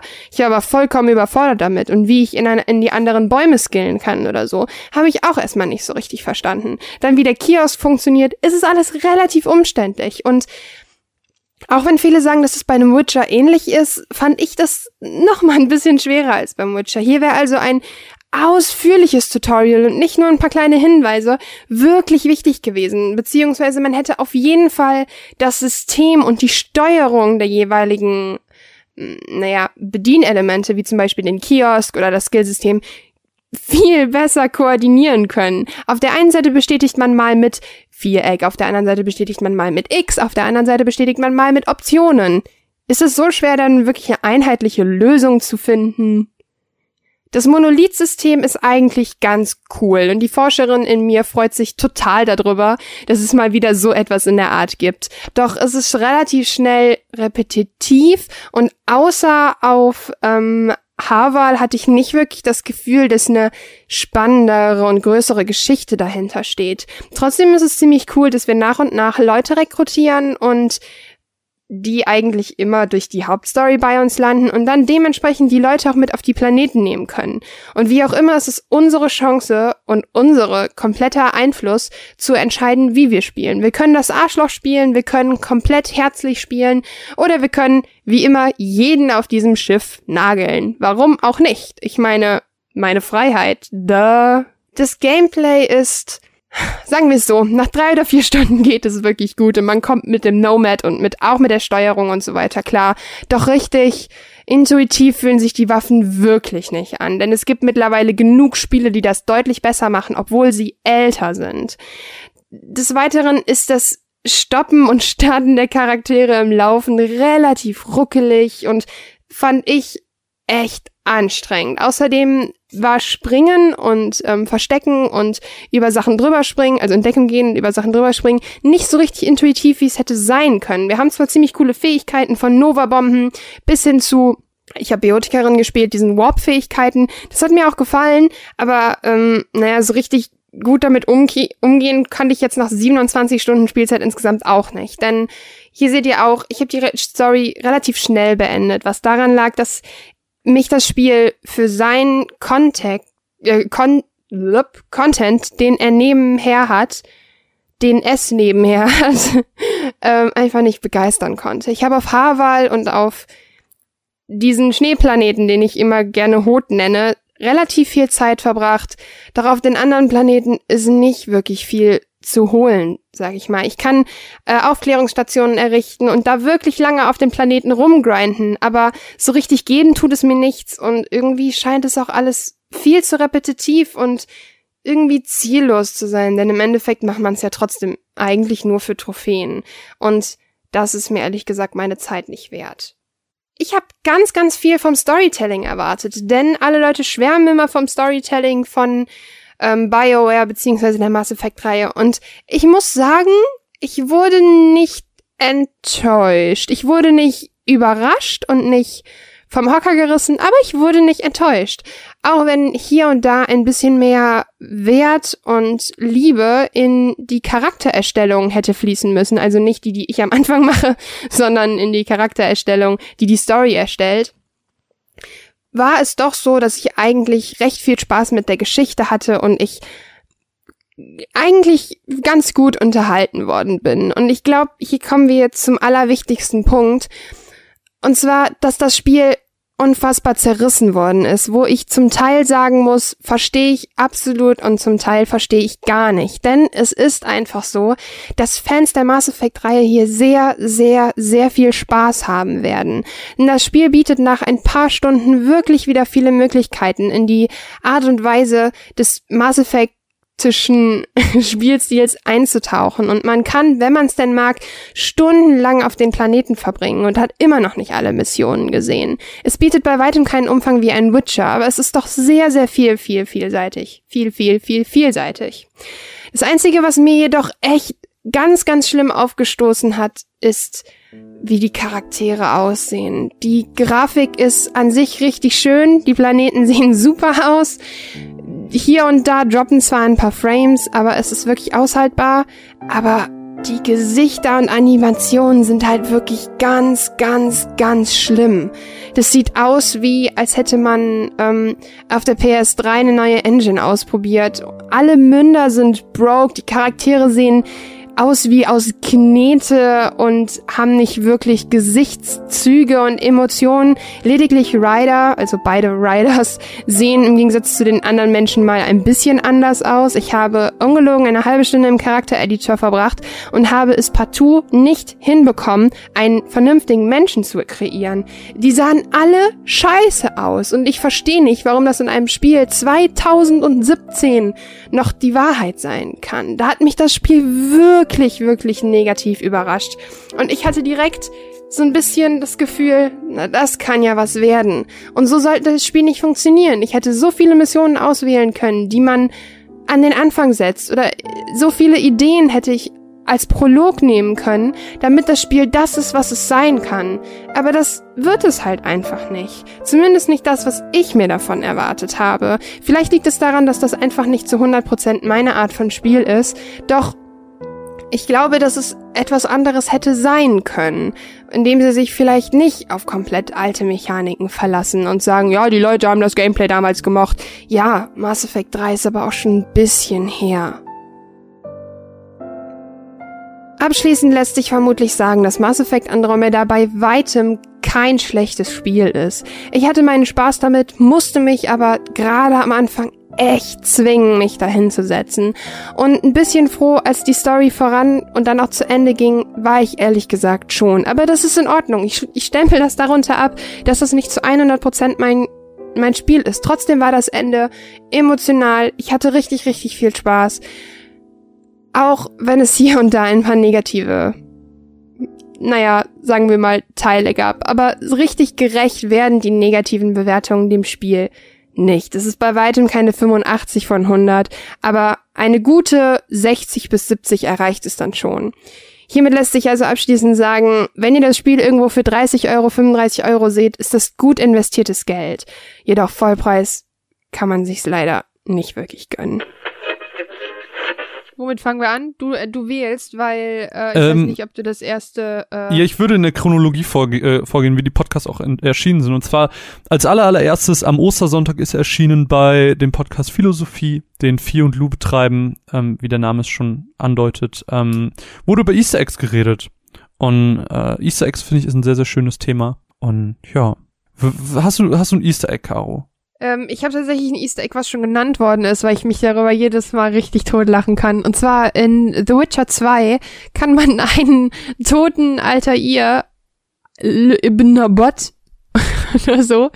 ähm, ich muss da übrigens immer an unseren Assassin's Creed Cast denken, wo ich versucht habe, das auszusprechen. ähm, aus einem Heuerhaufen hängt. Fand ich sehr, sehr witzig. Musste ich sehr, sehr drüber lachen. Mochte ich sehr. Aber ansonsten, ähm, ja, mir werden jetzt die ganzen Easter Eggs in The Last of Us immer klarer, nachdem ich gerade Uncharted spiele, finde ich sehr cool. In The Last of Us meinst du? Welche meinst du da? Ja, mit äh, Sully's Bar und ähm, den Anspielungen auf Sam Max, heißt es so? Du meinst diese Das- Bar? Ja. Achso. Okay, Und ich we- weiß nicht, ich habe nie die Uncharted Bar gespielt, heißt- deswegen. Ans äh, O'Sullivan oder so heißt sie, glaube ich. Ja. Und äh, ja, finde ich sehr witzig. Mag ich.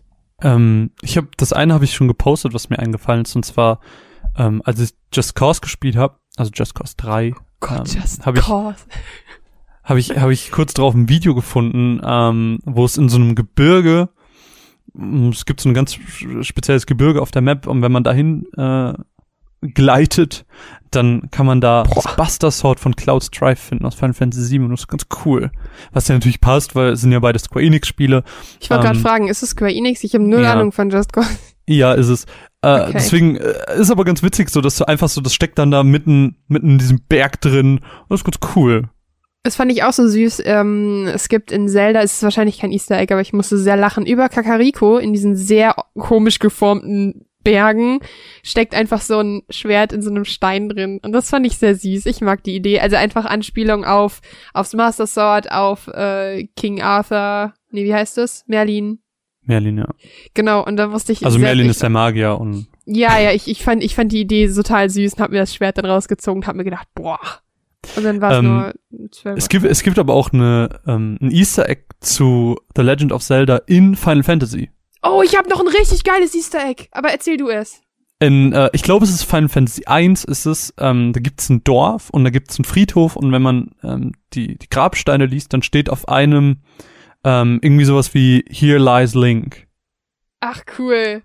Das ist ganz süß. Ich habe oh, ich habe eins der coolsten Easter Eggs. Die sind so, oh, das ist eins der fantastischsten Easter Eggs überhaupt. Zwei.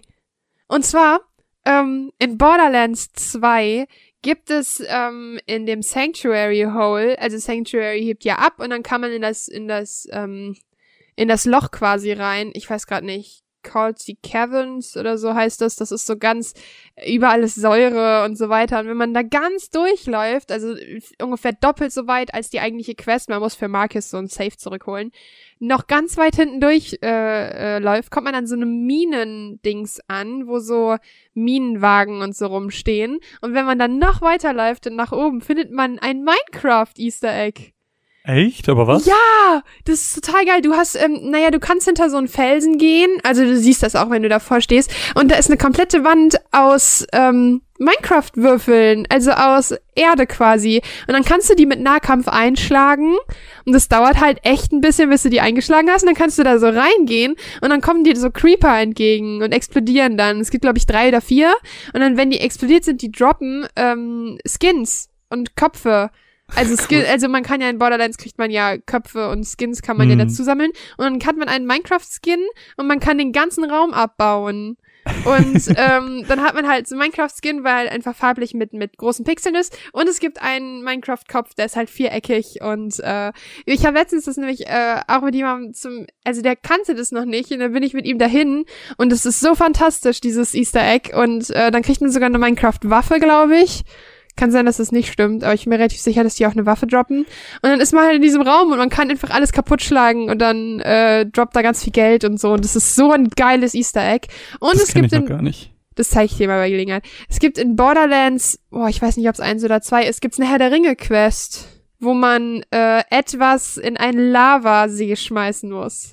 Ah, okay. Aber ähm, Borderlands ist äh, generell sehr, sehr groß. Was, hey, also, so was, was irre. popkulturelle Referenzen angeht, ist, Ja. glaube ich, Borderlands auf Nummer eins so. Ja, das ist Ähm, so absurd, was die, was die da anstellen, das ist der Hammer.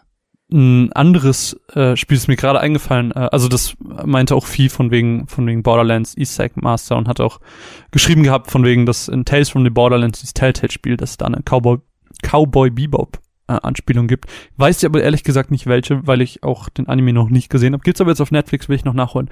Ähm, was ich aber sagen wollte war, ein anderes Spiel, das ähnlich viel Liebe für Referenzen hat, ist Evoland. Ähm, Evoland ist ein Stimmt. ganz, ganz kleines Spiel, ähm, wo es um Zeitreisen geht ähm, und dann ist man halt in der 8-Bit, in der 16-Bit und in der Und da gibt's 3D-Ära.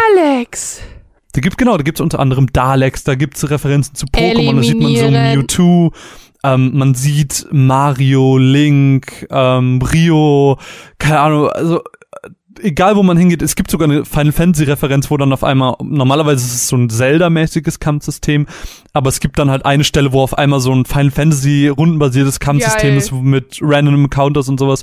Ähm, also wirklich ganz, ganz viel, egal wo man hingeht, man findet immer einen kleinen Brocken mit irgendeinem kleinen süßen Ding. Das Spiel an sich, die Geschichte ist so, so lala, aber man hat so viel Spaß, diesen ganzen Kram zu entdecken. Ähm, es gibt auch eine Dragon, es gibt sogar Dragon Ball Referenzen in diesem Spiel. Das ist so verrückt mit. Dr. Gero.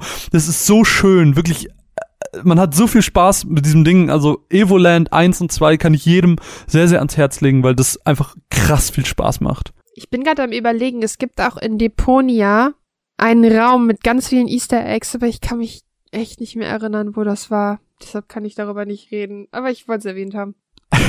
und es gibt sehr viele Schnabeltiere in Deponia. Und ich glaube, das ist auch so ein, das ist so ein Easter Egg, was sich immer durchzieht. So im ersten Teil sieht man ein Schnabeltier-Kuscheltier, im zweiten Teil geht's dann nur noch um Schnabeltiere. Und ähm, im Ich dritten bin hier, Teil du bist hier. Schnabeltier. Schnabeltier. Genau. Und dann gibt's immer mal wieder äh, überall Schnabeltiere, die dann rumsitzen und so. Und das ist fantastisch. Schnabeltiere sind der Shit. Ähm, ich habe kurz, bevor ich die Folge gehört habe, ähm, die Game, äh, Game 2 Folge gesehen, wo es ja unter anderem auch um ähm, Easter Eggs ging und da habe ich auch ganz, ganz viel gesehen und da muss man ja ähm, das da muss man ja auch tatsächlich unterscheiden bei Easter Eggs. Es gibt ja einmal die Referenzen zu anderen Sachen und es gibt Easter Eggs im Spiel selber, die quasi nichts mit irgendwas anderem zu tun haben. Ähm, da war ja zum Beispiel das Beispiel mit was war das? The Evil Within, glaube ich, wo du dann irgendwie so einen Automaten 15 Mal drücken musstest und dann ist da irgendwie so ein Loch frei geworden. Du siehst dann die Charaktere so wild bei Discolicht rumtanzen oder so. Oder bei Far Cry 3 ist glaube ich, wo du dann so ähm, äh, deine Mission ist, die Asche deiner Mutter irgendwie am Ende des Spiels irgendwo zu ähm, auszustreuen und wenn du an dieser Stelle, wo du diese Asche bekommst, 15 Minuten wartest, kommt dieser Bösewicht wieder, nimmt dich mit dem Helikopter mit zum Ende des Spiels und du hast einfach durchgespielt. Und das ist ganz es gibt cool. auch, das ist mir gerade noch eingefallen, ähm, Scheiße. Ah ja, genau. Es gab äh, in der, das war total süß. Und zwar gab's in der, ähm, in Destiny im The Dawning Event, das ist das Winter-Event, nee, im Halloween-Event war das, glaube ich. Und zwar stehen auf dem Turm in Destiny immer so Roboter rum mit Besen, in diese, die so putzen. Und wenn man rechts reingeht, also in die Quartierräume, steht da so ein Roboter und macht so. Also bewegt so seine Arme, hat aber keinen Besen in der Hand. Und dann, wenn man sich nah an den Rand stellt, hört man den halt so sagen, mein Leben hat keinen Sinn. Ich bin so traurig. Und dann kannst du, habe ich dann im gleichen Zug ist jemand mit mir unten in die Quartierräume reingegangen, so hinterm toten Orbit, und da kannst du in so eine Disco quasi rein. Und dann meinte er so, ja, such mal. Ich so, wie such mal? Ist ja, such mal. Habe ich mich umgeguckt und dann habe ich einen Sparrow gefunden, das ist das Fortbewegungsding, was halt einfach ein Besen war. und dann habe ich verstanden, dass dieser Roboter keinen Sinn im Leben sieht, weil er seinen Besen nicht mehr hat. Man konnte ihm aber nicht wiedergeben. Aber sowas liebe ich halt. Ich mag das total. Das ist total, das ist total ein, schön. ähm, ähm, ein Spiel, das auch von ganz, ganz vielen Referenzen zu irgendwelchen Filmen, Serien oder sowas lebt, ähm, ist Lego City Undercover. Und das habe ich mir angeguckt. Und ähm, ich würde sagen, wir hören jetzt einfach mal meine Matze zu und springen wir direkt zum nächsten Thema, weil wir haben ja noch sechs Themen vor uns und äh, wir wollen euch ja jetzt auch keinen fünf Stunden Podcast vorhalten, weil den hört ja dann am Ende kein Ende und das wollen wir ja. Deswegen ähm, würde ich sagen, Caro, hören wir jetzt meine Matz und die einleitenden Worte gehören dir. Mats ab.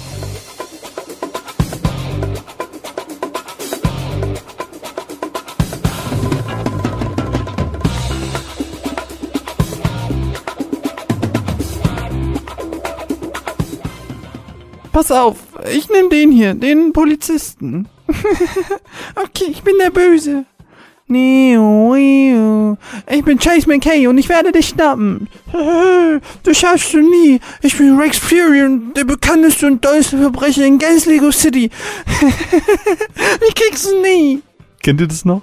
Ah, damals, als man mit den Freunden noch Lego gespielt hat und sich seine eigene Stadt errichtet hat und darin seiner Fantasie und den Geschichten, die dabei entstanden sind, freien Lauf gelassen hat. In den nächsten Minuten wollen wir ein wenig über Lego City Undercover sprechen, das genau dieses Gefühl aufleben lässt.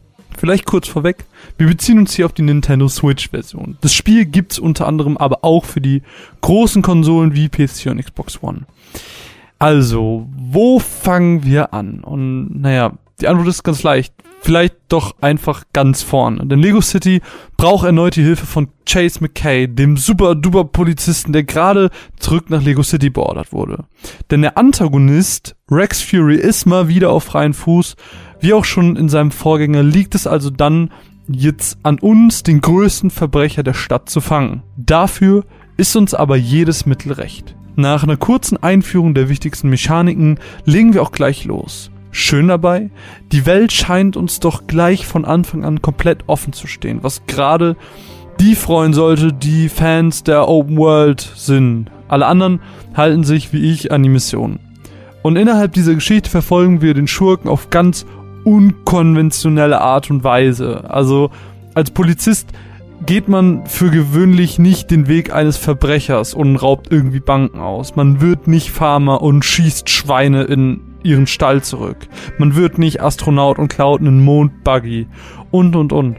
Insgesamt schlüpft der gute Chase in acht verschiedene Kostüme, um dann am Ende den bösen, bösen Rex zu fangen. Und normalerweise würde ich mich daran extrem stören, weil es einfach nicht sinnig ist. Alle Sachen, die Chase macht, sind für einen Erwachsenen wie dich und mich überhaupt nicht stimmig und nachvollziehbar. Ein Polizist würde keine Bank ausrauben, nur um einen Verbrecher zu fangen. Das ist halt einfach Quatsch.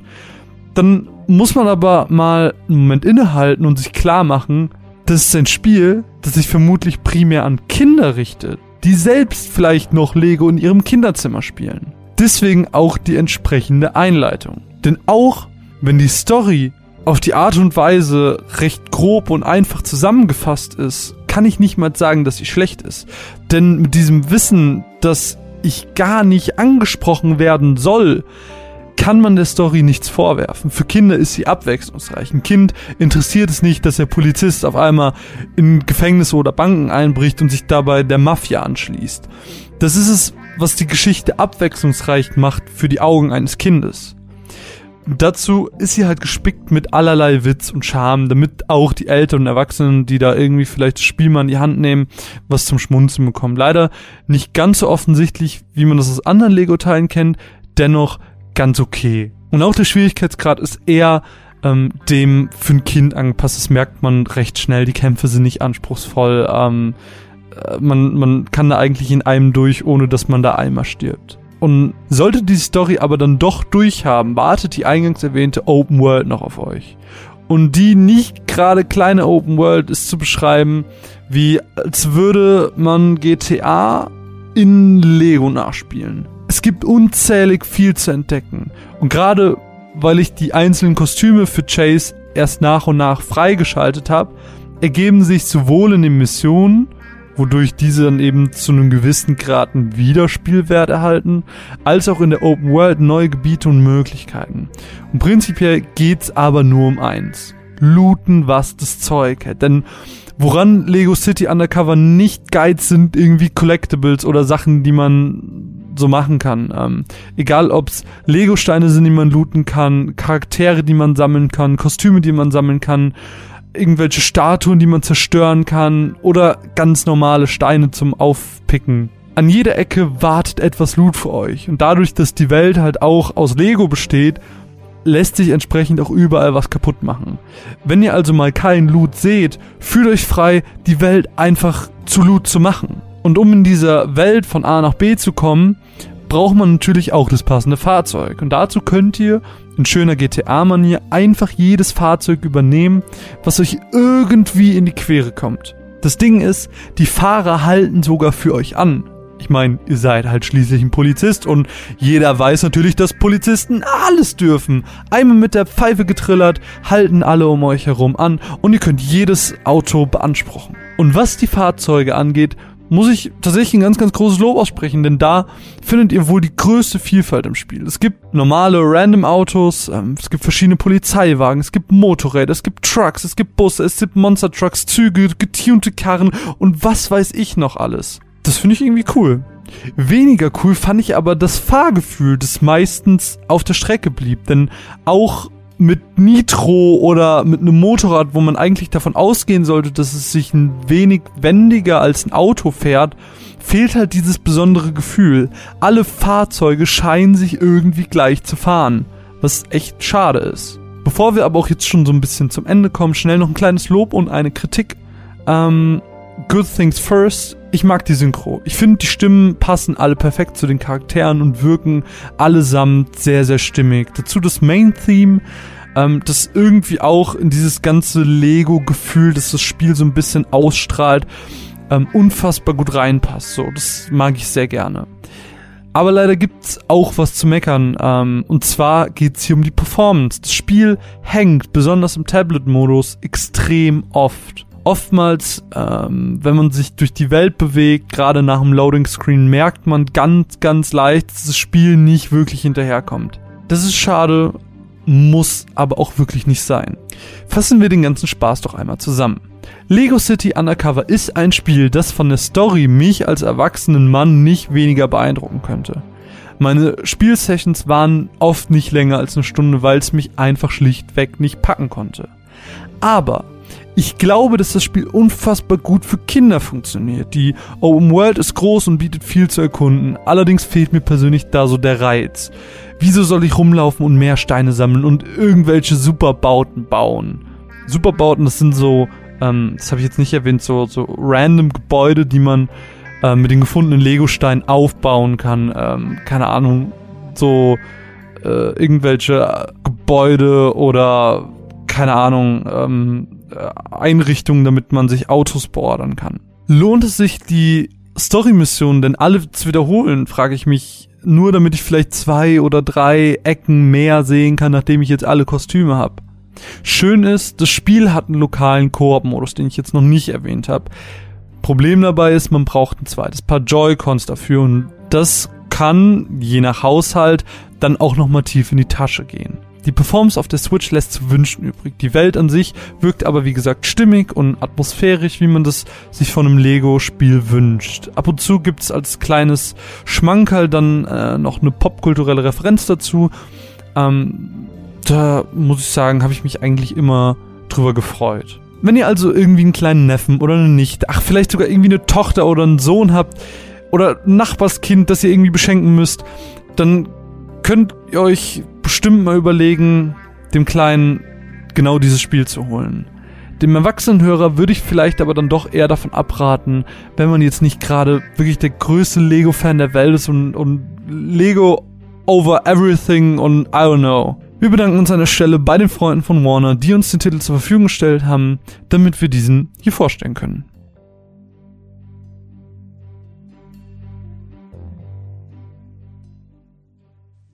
Die war gut, die Matz. Sehr gut. Gefällt mir. Die darf bleiben. ja, kommen wir zum nächsten Thema. Und zwar ähm, wurde ja unser Podcast gekapert und ähm, zwei sehr nette, elaborierte Herren haben über das Thema Crossover gesprochen.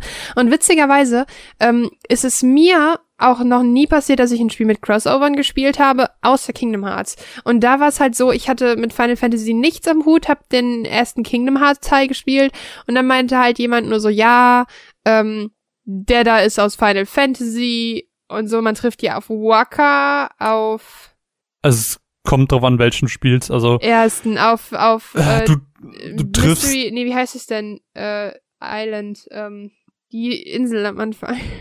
ähm, warte, jetzt hast du mich mit Mystery. Ähm, Destiny Island. Destiny Island, genau. Und da trifft man auf Waka und Yuna, glaub, nee.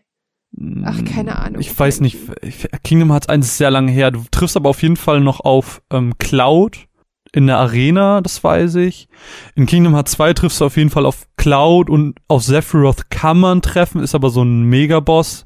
Ähm, man trifft auf das Möwenpack, das sind die aus 10.2, das sind Pain, ähm, Yuna und ähm, es fällt mir Name nicht ein, Riku. Ähm, Auf Rico man trifft, man auch, trifft genau, auf Rico trifft man im ersten Teil. Ja. Zack trifft man auch noch. Ich, Aerith sieht man, glaube ich, auch. Squall, sieht, Squall sieht man auch auf, also Leon heißt er in Kingdom Hearts, den trifft man auch in beiden Teilen. Sid trifft man auch. Tifa trifft man auch. Ja, also ganz, ganz viel, also wirklich eine ganz, ganz große Zahl. Das ist auch tatsächlich das Einzige, was mir einfällt. Als Crossover. Ähm, Crossover, also wie stehst du denn generell zu Crossover? Findest du sowas cool oder ist es eher ich dumm? mag das. Ich bin da ein riesen Fan von, auch, auch wenn es nur Fanservice ist, sein sollte. Finde ich super. Riesengroßer Fan. Ich liebe das. Also was äh, das erste Crossover, was mir tatsächlich eingefallen ist, ist nicht das offensichtlichste, aber es gab, ähm, das, das war eine ganz schöne Situation. Ähm, und zwar haben wir früher immer bei einem Kumpel von mir ähm, immer so Singster-Abende gemacht und so und haben dabei dann halt was getrunken Redest du und so. von gestern oder wirklich von nee, nee, Jahren? das ist, ist schon ein paar Jahre her, wirklich. Das war noch zu, zu Schulzeiten. Und ähm, ab einem bestimmten Zeitpunkt, wenn die Leute keinen Bock mehr auf Singen hatten und wir schon gut was getrunken haben, haben Kumpel und ich angefangen, immer Naruto zu spielen. Und ähm, es war, glaube ich, Ultimate Ninja Storm 1 noch. Und ich glaube, es war eins. Nee, ich glaube, es war zwei. Es war Ultimate Ninja Storm 2. Ähm, also wir haben beide gespielt, aber das, was ich meine, ist zwei. Und zwar gibt's in zwei, äh, kann man einen Charakter freischalten aus entweder Street Fighter oder Tekken, eins von beiden. Das finde ich ganz cool. Äh, Smash Brothers. Ja, ist auch so ein Ding. Oder Ja. diese ganzen Capcom versus Marvel, was es damals schon gab für ein Was ich- N64 und Ich weiß nicht, Äh, das Super ist auch so, so. jetzt wo du es sagst, fällt es mir eigentlich auch ein. Und zwar kann man in äh, Tony Hawk, American Wasteland, mein Lieblings-Tony Hawk-Teil, äh, Billy Joe Armstrong freischalten. Den ich glaube Tony Hawk war doch immer so ein Ding, was äh, wo man wo man verschiedene Sachen freischalten Nee, kann. weniger. Also man konnte halt ganz viele Charaktere freischalten, aber es war immer mal nur so, so, so Zwinkern, also so Sachen, man konnte auch so ein, man konnte auch einen Pommesbudentypen freischalten und so. Aber ähm, ich fand also so, äh, Billy Joe Armstrong habe ich jetzt noch im Kopf, der Sänger von Green Day, weil da habe ich extra den Classic Mode für durchgespielt, um den zu kriegen. Und äh, aber ja, genau, das ist halt so dieses, diese alten Spiele, wo man ähm, Leute freischalten konnte, so diese PS1, PS2 Zeiten, in denen man einen bestimmten Punkt erreicht. Das kennt man, glaube ich, heutzutage fast gar nicht mehr.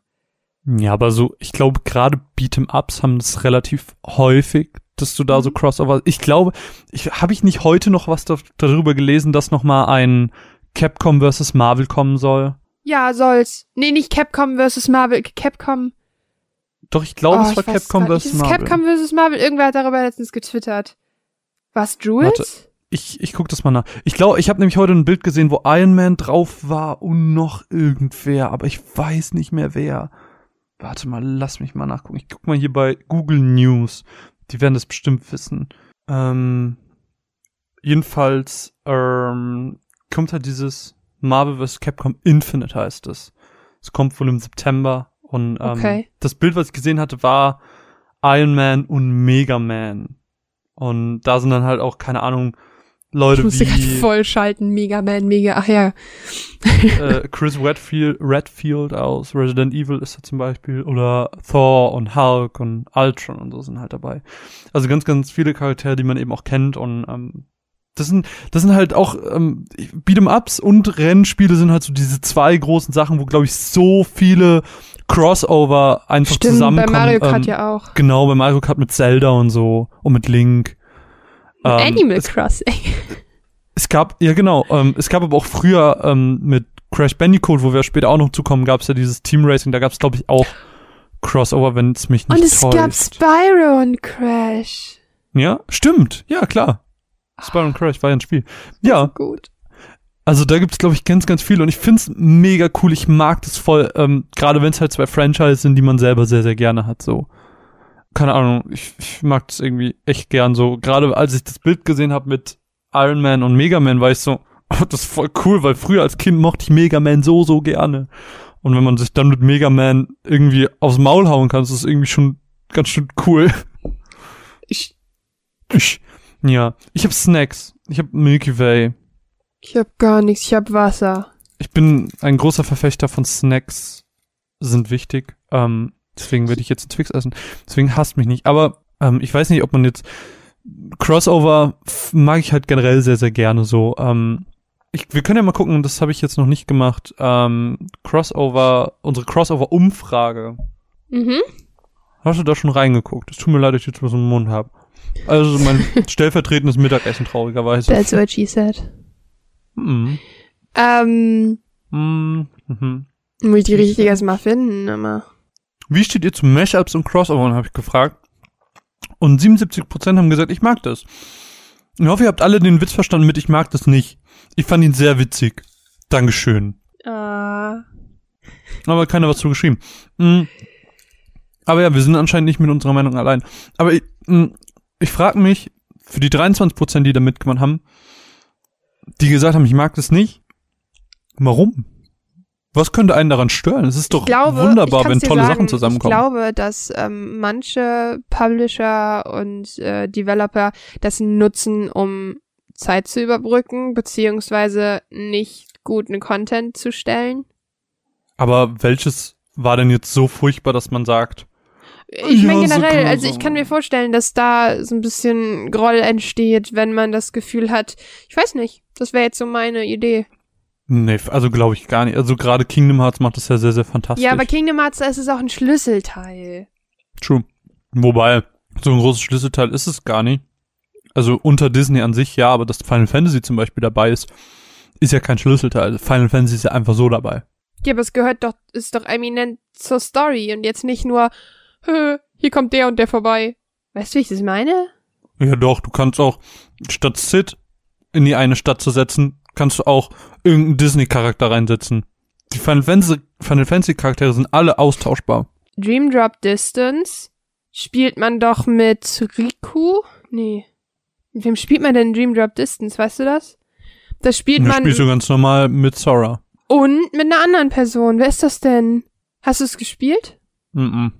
Aber Dream. Drop Distance ist, soweit ich weiß, doch nur quasi dieselbe Story wie eins nochmal. Nein, also in Dream Drop Distance ist es so, dass du bis zu einer, also dass du wie so eine tickende Zeitbombe quasi ähm, in deiner Zeit bist und irgendwann macht's plopp und du wechselst zum anderen Charakter und der ist ein Final Fantasy Charakter. Wer ist das denn? Kannst du das mal kurz herausfinden? Ich google kann das mal. Dream Drop Distance Protagonisten. Protagonisten. Relativ, also da, und dann hast du quasi bei ihm auch wieder die Zeitbombe, die tickt und dann plopp bist du wieder Sora. Also soweit, also ich habe es jetzt nicht gespielt, ich, das ist jetzt nur das, was ich gehört habe. Ähm, Ich hab's gespielt, also nicht weit bis zum dritten Boss oder so. 3DS-Titel Sora und Riku. Ja, sag ich doch, Riku. Ja, aber das ist nicht Riku aus Final Fantasy Riku, sondern das ist der Kumpel von Sora Riku. Ja und? Aber du spielst doch einen Charakter aus Final Fantasy. Das ist kein Final Fantasy Charakter.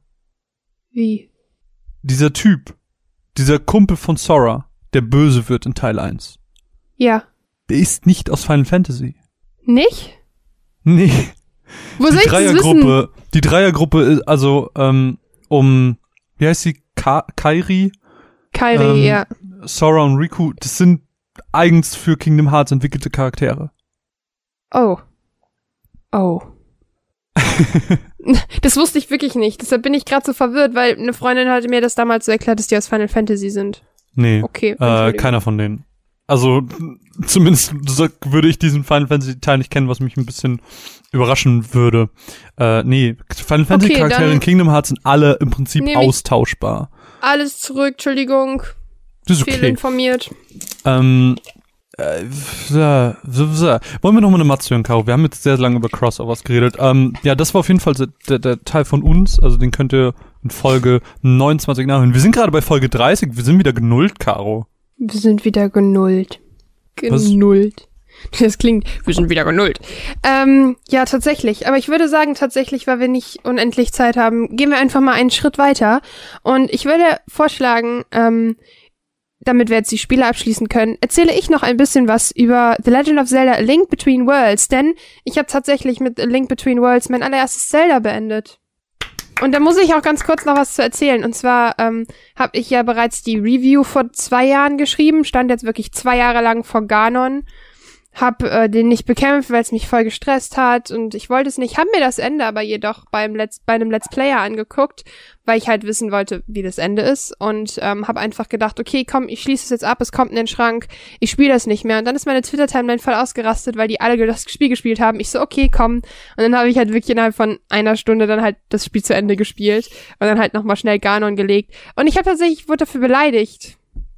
Und zwar hat jemand ähm, unter den Blogpost von vor zwei Jahren, der halt echt schlecht geschrieben ist, weil ich vor zwei Jahren noch nicht so gut schreiben konnte, ähm, hat er geschrieben, äh, hast du das Spiel denn durch? Und ich habe geantwortet, ja, weil ich ja wusste, was passiert und ich woll, hab, weißt du, was ich meine? Also Mhm. ich hatte es beendet. Das mache ich nicht immer so. Es war jetzt einfach da der Fall. Und dann wurde mir gesagt im nächsten Kommentar, ja, aber du hast jetzt eben auf Instagram gepostet, dass du das Spiel jetzt durchgespielt hast, also hast du eine dreiste Lüge erzählt, dass ich das Spiel schon durch hätte, obwohl, du's, obwohl ich es gar nicht durch hätte. Und in dem Moment dachte ich mir, wie viel Zeit haben Menschen, sich über sowas aufzuregen? Menschen. Manchmal menschelt es nicht Weil so ich sage jetzt mal ganz ehrlich, ähm, ich weiß jetzt auch nicht, wenn man diese Politik weiterführt, von wegen, du musst alles beendet haben, dass ich einen, ja, ich sage jetzt mal in The Last of Us nicht bewerte, bevor ich es durchgespielt habe oder Uncharted, okay. Aber zum Beispiel bei einem ähm, Zelda ähm, Breath of the Wild, in dem Moment, als ich die Review gemacht habe, hatte ich knapp ähm, 80 Spielstunden und zwei Titanen gelegt und du warst durch, hattest 45 Spielstunden und trotzdem hatten wir ganz andere, aber trotzdem auch deckende Spielerlebnisse. Und dann denke ich mir in dem Moment so, ähm, Leute, wir sind nicht die Journalisten vom Dienst und jede Seite und jeder Podcast entscheidet selber, was und wie er sein möchte. Und ich fand das so krass, dass der, die Person da so ausgerastet ist und so meinte, du hast eine dreiste Lüge erzählt. Und ich denk mir nur so, ja, okay. Und dann wurde mir vorgeworfen, äh, dass ich die anderen Spiele ja auch nie durchgespielt hätte und dass ich ja generell irgendwie mich mit den Themen nicht beschäftigen würde und die Stories nicht kennen würde. Und ich denk mir so, okay. Und dann wurde auch noch gesagt, dass ich angeblich einfach immer andere Reviews von großen Seiten aufbereiten würde. Und da habe ich mir nur so gedacht, okay. Es ist mal ein Statement und ich wollte das eigentlich einfach nur erzählt haben, weil ähm, wir hatten das bisher noch nicht, aber ich kann mir vorstellen, dass manche Leute sich auch hier nach unseren Matzen fragen, hat er überhaupt das und das gemacht? Hat die dies und das gesehen? Und ich wollte eigentlich einfach nochmal die Hörer daran erinnern, dass das hier unser Stil ist und wir entscheiden nach unserem Ermessen, wann wir eine Review schreiben wollen. Ich spiele Spiele ähm, durch. Ja, aber es kann ja auch sein, dass du, ja. Glaubst du nicht, dass du nach, bei einem Pokémon nach 20 Stunden sagen kannst, wie es ist? Natürlich. Ich kann Reviews schreiben, bevor ich das Spiel durch habe. Dankeschön. Ich weiß, das ist absolut, also ich finde, man darf das gar nicht pauschalisieren. Das ist bei jedem Spiel kann das anders sein. Ein Uncharted, wo es wirklich nichts gibt, außer schlauchige Level, ist es halt dumm, vorher die Review zu schreiben. Aber trotzdem, wenn ich mich dazu entscheiden würde, oder du dich dazu entscheiden würdest, dann wäre das so.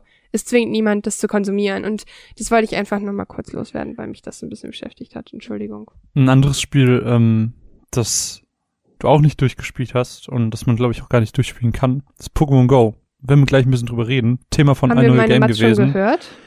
Ähm, nee, wir hören jetzt Deshalb, deine. Mats. Du hast nur noch sehr lange drüber geredet und ich wollte das jetzt gerade einfach äh, abschließen. Nein, das ist okay. Ich wollte es nur kurz einmal gesagt haben, weil mir es am Herzen liegt irgendwie. Nee, das ist ja völlig, du hast ja auch völlig recht. Ähm, ja, A Link Between Worlds, du. Und ich würde sagen, Mats, aber.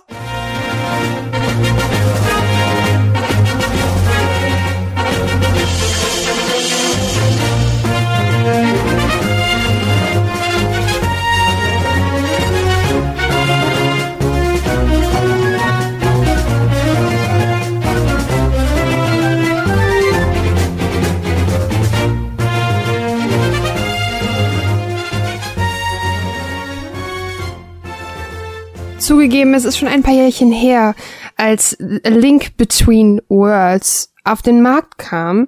Jedoch habe ich es jetzt endlich beendet. Der Grund dafür, warum ich es so spät beendet habe, ist eigentlich, dass ich die ganze Zeit vor Ganon stand und mir gedacht habe, nope, not doing this. Denn zu dieser Zeit war ähm, The Link Between Worlds mein erstes Zelda-Spiel und es war relativ hart für mich, denn man wird ins relativ kalte Wasser gestoßen.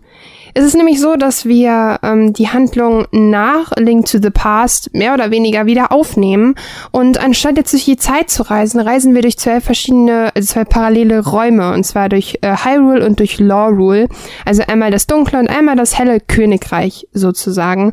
Und es ist nun unsere Aufgabe, das wie immer zu beschützen und zu retten, denn wir werden wie immer angegriffen. Und das Ganze kam für den Nintendo 3DS raus mit 3D-Support, der aber leider ein bisschen problematisch ist. Darauf komme ich aber gleich auch nochmal zu sprechen. Und ist tatsächlich ein verdammt gutes Zelda-Spiel, denn es funktioniert eigentlich wie jedes andere gute alte Zelda auch. Wir spielen aus der Vogelperspektive in einem, naja, verschickten, verschickten, verschick, schicker gemachten 16-Bit-Style sozusagen und wuseln uns unseren Weg durch Hyrule. Dabei gibt's natürlich wie immer ein paar äh, Probleme auf dem Weg und ähm, auch die Völker wie die Zoras ähm, oder so bleiben leider wie immer ein bisschen auf der Strecke in den Vogelperspektiven Zeldas, was ich sehr, sehr schade finde, weil ähm, ich das doch ziemlich genieße in Spielen wie ähm, Ocarina of Time oder äh, Breath of the Wild, dass man mit den jeweiligen wie heißt's, ähm, Völkern so viel zu tun hat. Doch es ist so, dass wir wieder mit etwas Bösem zu tun haben, das irgendwie wirklich so richtig böse ist. Denn es ist nicht nur eine einzige Person, sondern es ist gleich eine ganze Welt, durch die wir uns durch Schlitze in der Wand bewegen können, wo wir auch schon bei dem wahrscheinlich wichtigsten Teil der ganzen Sache sind, bei dem Gameplay. Klar, Vogelperspektive, Third Person, alles wie immer. Doch diesmal ist es so, dass wir uns quasi vor eine Wand stellen können, A drücken können und dann in die Wand als Gemälde verschwinden. Dann können wir uns innerhalb dieser Wand bewegen, damit Abgründe und Hindernisse überwinden und uns auf der anderen Seite wieder rausploppen lassen mit A. Genau auf die gleiche Art und Weise wechseln wir auch Welten, denn betreten wir eine Wand neben einem ist ein regenbogenfarbiger Schlitz und laufen da durch, kommen wir durch einen Zeitraumvortex in Lorule an, beziehungsweise in Hyrule, je nachdem von welcher Seite wir ausgehen. Dabei ist es so, dass das Spiel relativ alte Techniken einsetzt, was das Kampfsystem betrifft, aber es macht's halt gut, weil es passt halt zu dem Zelda unfassbar gut und alle Fans von Vogelsperspektiven Zeldas werden hier richtig, richtig viel Spaß haben. Die Rätsel sind knackig, die sind wirklich nicht ohne, das haben sie sehr, sehr cool gemacht und ich habe mich nicht nur einmal dabei erwischt, wie ich nicht weiterkam und mir dann wieder einfällt, Moment, ich kann mich in die fucking Wand stellen. Das Ganze nutzen sie auch ziemlich, ziemlich cool bei Bosskämpfen und wird vielleicht an der einen oder anderen Stelle sogar ganz eminent, was ich echt cool finde. Und damit führen sie quasi ein, dass der Spieler nicht einfach nur toll und schlau draufschlagen muss, sondern dass der Spieler auch so ein bisschen, naja, seinen Skill verwendet. Damit ist Link Between Worlds leider auch relativ schwer. Ich fand es zumindest relativ schwer. Aber gleichzeitig hatte man diesen richtig schönen Lernfaktor. Man wurde immer besser. Man hat immer mehr Herzcontainer gesammelt. Man kam immer schneller voran. Und irgendwann war es so, dass man wirklich ein, zwei Dungeon am Tag durchgespielt hat, weil fuck it, I'm a freaking talented player. und es war wirklich so, dass man sich da super schnell durchwuselt und einfach wirklich nicht mehr ängstlich in Bosskämpfe geht, was tatsächlich bei mir der Fall war, dass es nie weggegangen ist, in Ocarina of Time zum Beispiel. Da habe ich mir mal richtig in die Hosen gemacht vor den Bosskämpfen, hatte halt null Bock. In A Link Between Worlds wurde es von Mal zu Mal besser und ich wurde wirklich, ich bin mit dem Spiel gewachsen, was mir super, super gut gefallen hat. Ein weiterer Punkt, der super ist, ist wie immer das Storytelling. Denn auch wenn wir hier nicht so viele Völker treffen, ist es so, dass das Storytelling auf eine ganz schöne Art und Weise stattfindet. Denn es sind zwölf Gemälde von Leuten verschwunden. Und zwar sind die Leute in die Gemälde ähm, aufgenommen worden. Und das Ding dabei ist halt, dass wir die finden müssen und hier in jedem Dungeon eine Person versteckt ist. Doch das ist noch ein bisschen verketteter, als wir eigentlich denken. Denn auch wenn wir hier auf alte Bekannte wie Impa treffen, ist es so, dass vielleicht auch manche kleinen Geschichten aus Kakariko plötzlich ähm, ihr Ende finden, wenn wir jemanden aus dem Bild befreien. Gleichzeitig ist es so, dass es furchtbar emotional wird wieder. Nicht nur, weil wir nur Zelda retten müssen. Natürlich müssen wir Zelda retten. Wir müssen immer Zelda retten. Denn anscheinend kann sie nicht auf sich alleine aufpassen oder ist sehr, sehr, sehr, sehr interessant für Ganondorf.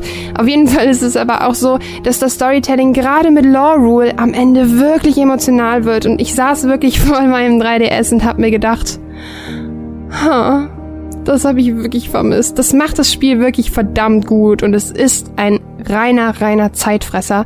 Doch, das macht richtig Spaß. Und ich hatte wirklich, es gibt's ja mittlerweile als Nintendo äh, Selects für, ich glaube, was sind das, 20, 24 Euro, irgendwie sowas. Und selbst das finde ich fast nicht gerechtfertigt. Ich finde, dass das auf jeden Fall ein Vollpreistitel hätte bleiben können, weil es wirklich ein gutes Spiel ist. Und ich wünsche mir noch mehr Zeldas auf diese Art und Weise in der Zukunft, weil ich ein Riesenfan von den Vogel Vogelperspektiven Zeldas bin. Fans des Vorgängers in Anführungsstrichen, A Link to the Past, werden hier richtig, richtig viel Spaß haben. Auch wenn das Spiel die ein oder anderen Frustmomente mit sich bringt. Zum einen, dass man ähm, alle Waffen verliert, wenn man stirbt.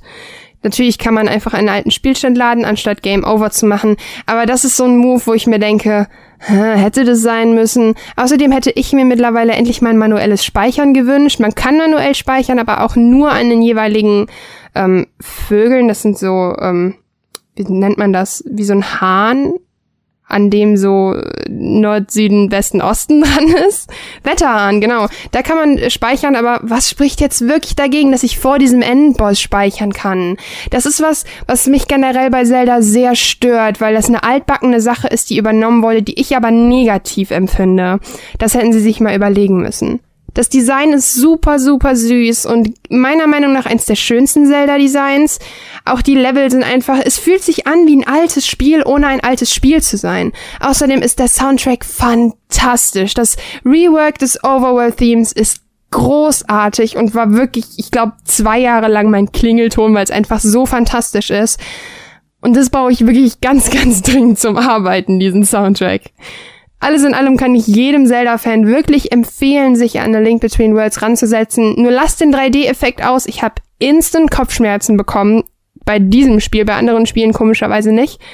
Ansonsten schaut es euch mal an. Es lohnt sich auf jeden Fall. Das Spiel ist wirklich, wirklich großartig. Pokémon Go. Ja. Denn ich war bei I Know Your Game zu Gast und habe zusammen mit der Laura von den Pixelfreunden von Spiegelgefühl und mit dem Ben von Daily D-Pad über Pokémon Go, über YouTube und über Persona 5 geredet. Marvin, Pokémon Go. Spielst Ja. du noch? Wirst du wieder Also, spielen? Ähm, ihr habt ja über mehrere Themen, ihr habt ja insgesamt über drei Themen geredet, aber ich dachte, Pokémon Go eignet sich vielleicht jetzt ein bisschen am besten für unser Podcast. Ja, das so andere sind halt aufbereitete Themen, das bringt nichts. Ja, ähm, Pokémon Go, nee, also spiele ich nicht mehr. Äh, haben wir auch das letzte Mal schon drüber geredet, als äh, in meiner wunderbaren Statistik Pokémon Go mit aufgeführt war und wir uns ein bisschen darüber gewundert haben, dass doch noch relativ viele Leute spielen. Mich hat's halt einfach so verloren, was aber auch daran liegt, dass ich kein keine Zeit und keine Lust mehr hab, draußen rumzulatschen. Und ab einem bestimmten Punkt war das Leveln zu anstrengend und äh, ich habe keine neuen Pokémon mehr gefangen. Und generell gab's halt irgendwie nicht mehr so viel zu tun, weil Arenen konnte ich auch nicht wirklich einnehmen. Die haben fünf Minuten gehalten, dann hat die irgendein anderer Depp eingenommen. Ähm, nicht mal die abgelegenste Arena im kleinsten Dorf der Welt konnte sich irgendwie äh, halten bei mir und dementsprechend war die Motivation da relativ gering, weil ich nicht von Arena zu Arena dauernd laufen wollte. Ähm, es sind seitdem viele, viele Features dazugekommen. Es ist ja die zweite Generation jetzt da und keine Ahnung, ich verfolge das immer so ein bisschen, dass auch Events kommen, so, ja, guck mal, jetzt ist Valentinstag und deswegen kommen besonders viele weibliche Pokémon wie äh, Chanera und sowas. Pikachu ähm, mit einem Hütchen. Ja, genau, das gab's jetzt letztens auch. Ähm, da ko- kommen halt immer wieder Events, was echt schön ist und ich glaube, das motiviert die Spieler, die das immer noch spielen, auch.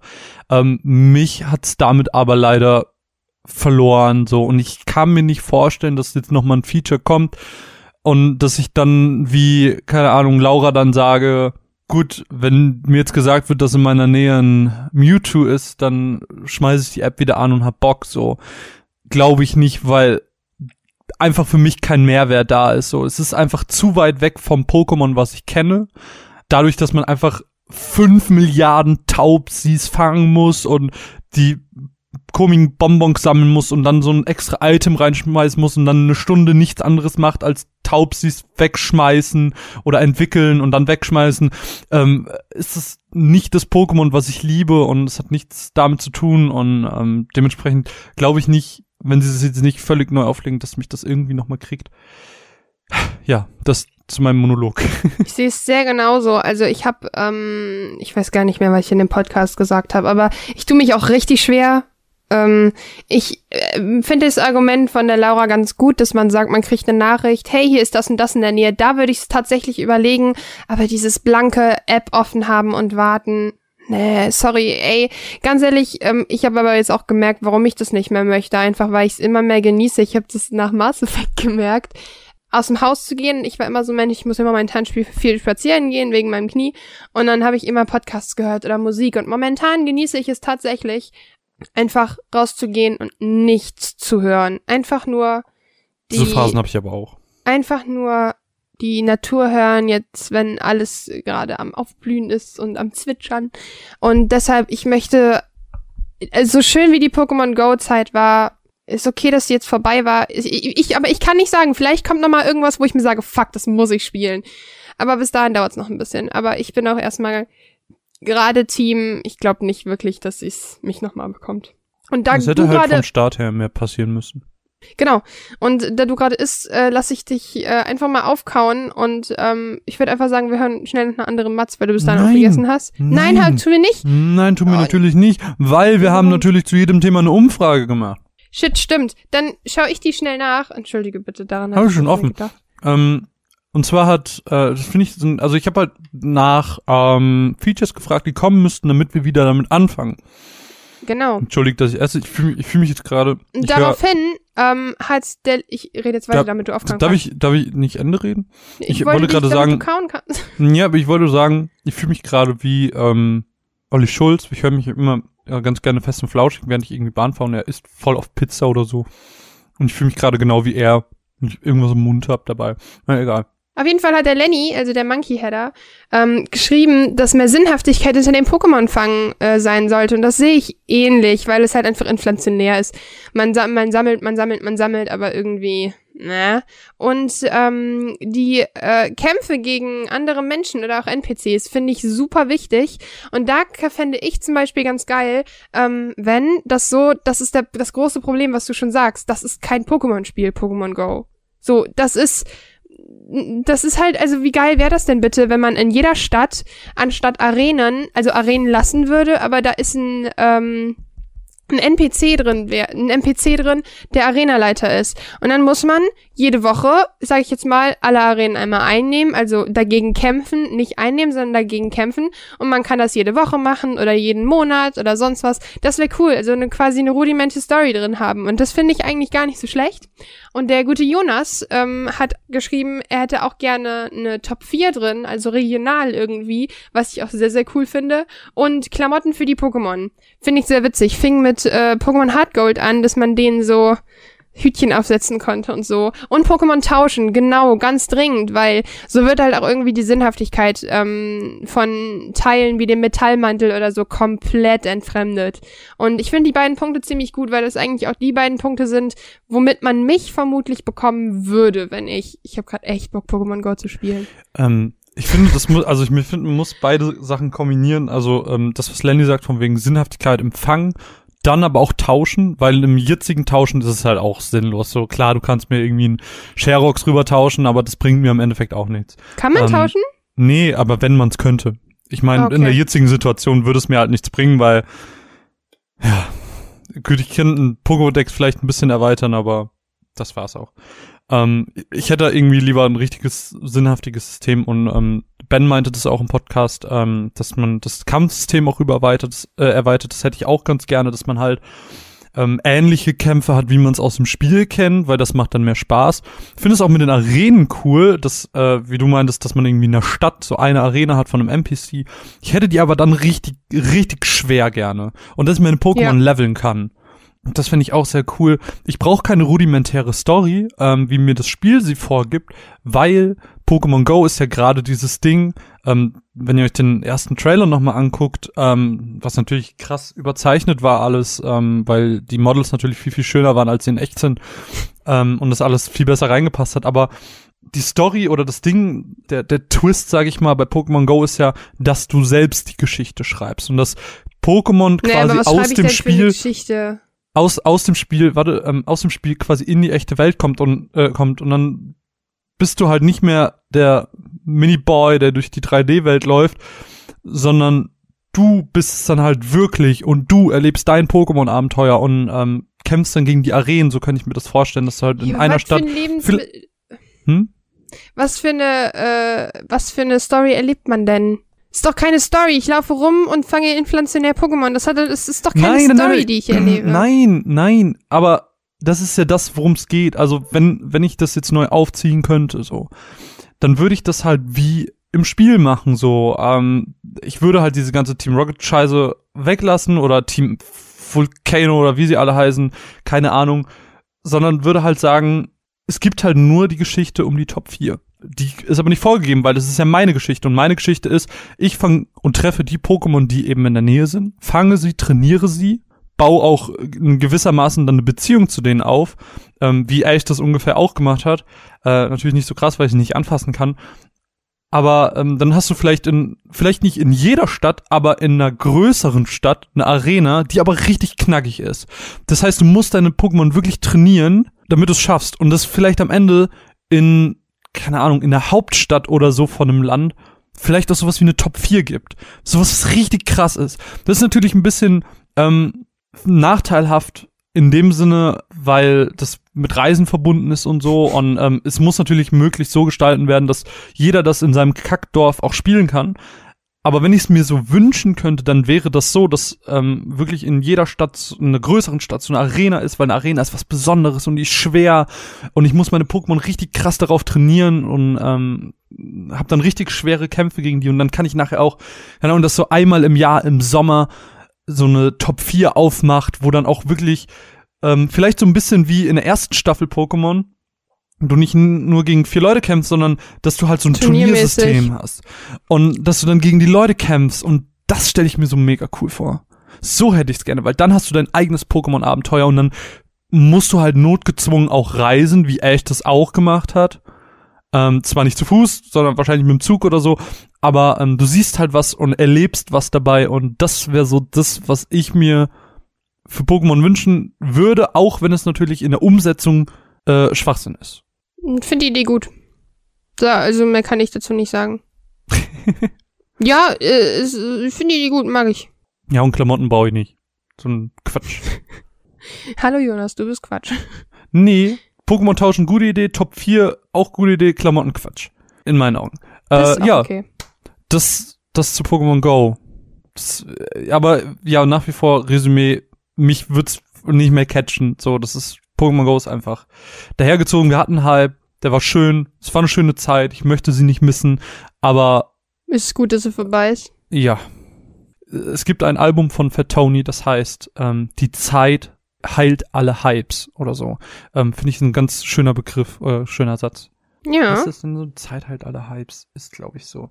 Gib mir eine Sekunde, ich schaue das mal kurz nach. Ja, aber ansonsten wäre ich auch Pokémon. Ich habe ich hab dazu nichts mehr zu sagen. Die Zeit heilt alle, alle oh Gott, ich kann nicht reden.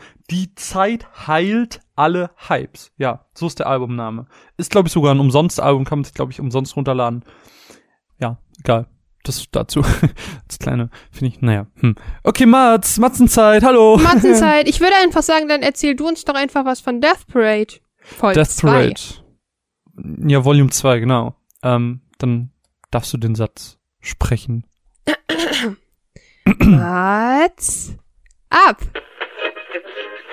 Ich möchte euch eine Geschichte erzählen. Sie handelt von einem Jungen und einem Mädchen und spielt während dem Winter. Der Junge sah das kleine Mädchen aus dem Fenster seines Hauses und schaute ihr dabei zu, wie sie den größten Schneemann baute, den er je gesehen hatte. Der Junge war unfassbar beeindruckt von dem Mädchen. Er schnappte sich seine Sachen und ging heraus. Er wollte mit ihr spielen. Er sprach sie an, erzählte ihr, wie er heißt und dass er ihr die ganze Zeit zugesehen hatte.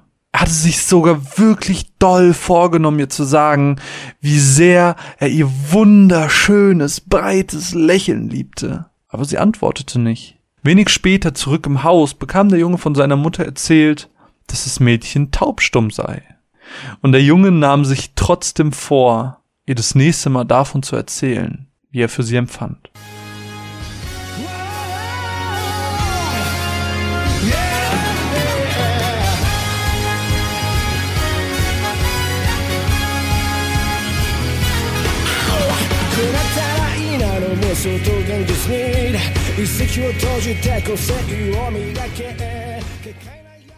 Was, wenn einfache Spiele wie Billard, Darts oder Bowling darüber entscheiden, ob eure Seele in die ewige Finsternis kommt oder wiedergeboren wird? Und genau dieses Setting hat uns Volume 1 von Death Parade vor, ich weiß nicht, zwei Monaten ungefähr schon präsentieren können. In Volume 1 lag der Fokus noch auf diesen ganzen unwichtigen Nebencharakteren, die wir nur eine Folge lang gesehen haben und was mit ihnen passiert. Uns wurden die einzelnen Arten von Menschen präsentiert und wie sie in bestimmten Notfallsituationen sich verändern. Uns wurde aber auch gezeigt, welche Regeln diese Welt zu haben scheint und schnitt schon einige wenige Aspekte an, die jetzt in Volume 2 des Anime wieder aufgegriffen werden. Volume 2 von Death Parade distanziert sich ein wenig von dem vermeintlichen Spielen um Leben und Tod. Volume 2 beginnt so langsam, sich dem Protagonisten der Show zu widmen. Was erstmal komisch klingt, nachdem wir bereits einige Folgen der Serie gesehen haben, aber der Erzählstruktur absolut nicht schadet. Aber wie auch sonst in fortgesetzten Titeln, wir werden hier zu einem gewissen Grad spoilern. Seid gewarnt. In Volume 1 erzählte ich noch, dass wir die Geschichte durch die naiven Augen einer kürzlich erwachten Frau sehen. Denn die Barkeeper und Helfer sehen zwar alle aus wie Menschen, haben aber nie wirklich gelebt. Vielmehr sind sie so eine Art unsterbliche Marionetten, wenn man sich das so vorstellen will. Wer sie erschaffen hat und wieso sie überhaupt da sind, ist bis jetzt noch nicht so wirklich klar. Dennoch ändert sich genau dieses Szenario erneut. Die Schiedsrichter sollen anhand der Spiele entscheiden, welcher der beiden Menschen es verdient hat, wiedergeboren zu werden. Ihre Urteile sind absolut und rational. Aber was hat das mit unserer unwissenden Protagonistin zu tun? In Volume 1 blitzte schon immer mal wieder eine Art Märchenbuch in den Vordergrund. Dieses Märchen handelte von einem Jungen und einem Mädchen, und spielte im Winter. Okay, ich glaube, ihr habt den Hit verstanden. naja, jedenfalls soll eben dieses Märchenbuch unsere junge Protagonistin daran erinnern, dass sie gar kein unsterblicher Diener ist. Sie ist ein Mensch und sie ist gestorben. Da sich die Menschen für gewöhnlich aber nicht an ihren Tod erinnern können, war Dekim, das der Barkeeper dieser Bar, in der diese Spiele abgehalten werden, ebenso verwirrt von dieser Person dass er kein Urteil über sie fällen konnte und löschte dann einfach ihre Erinnerung, um sich später entscheiden zu können. Und nicht nur Dekim sollte dieses Schicksal ereilen, ähm, aber auch sonst lernen wir viel über diese Charaktere. Wir sehen eine Person, die sich selbst als ein Wesen beschreibt, die Gott am ähnlichsten sei. Die Person sprach aber auch davon, dass Gott uns schon längst verlassen hat. Wir lernen mehr über ähm, den fast schon emotionslos wirkenden Dekim, der aber viel mehr zu sein scheint als irgendwie eine willenlose Marionette. Wir können ihn quasi als eine Art Experiment ansehen, der die Art der Beurteilung für die Gruppe für immer verändern könnte. Aber auch sonst schafft's Volume 2 von Death Parade nicht wieder völlig in seinen Band zu ziehen. Das Ding ist, die Madhouse-Produktionen schaffen es immer wieder durch ihre Art der Erzählungen, durch ihren Witz, ihre Denkweise und ihre Charaktere, mich für ihre Geschichten zu begeistern. Ähm, wie auch schon vor zwei Monaten möchte ich an der Stelle eine riesige Empfehlung für Death Parade aussprechen. Schaut euch diesen Anime an. Es ist wirklich so viel Liebe dafür. Ich für meinen Teil bin schon unsagbar gespannt, wie es weitergeht. Und natürlich möchte ich euch hier nicht jedes Detail vorwegnehmen. Es sind natürlich auch nur ein paar Folgen, die wir hier in der zweiten Volume sehen. Und ähm, ich glaube, dieser Hinweis darauf, dass ähm, unsere Helferin ein Mensch ist und ähm, dass auch sonst die Charakterentwicklung ähm, insofern weitergeht, dass Dekim auch kein normaler Diener ist in diesem Sinne ähm, oder Schiedsrichter, wie es ja ganz schön heißt, äh, ist, glaube ich, an der Stelle schon Spoiler genug, um euch vielleicht ein bisschen heiß drauf zu machen. Ähm, es gibt viele Hierarchien, die bisher unerklärt bleiben, wo aber wahrscheinlich viele Konsequenzen auf uns warten.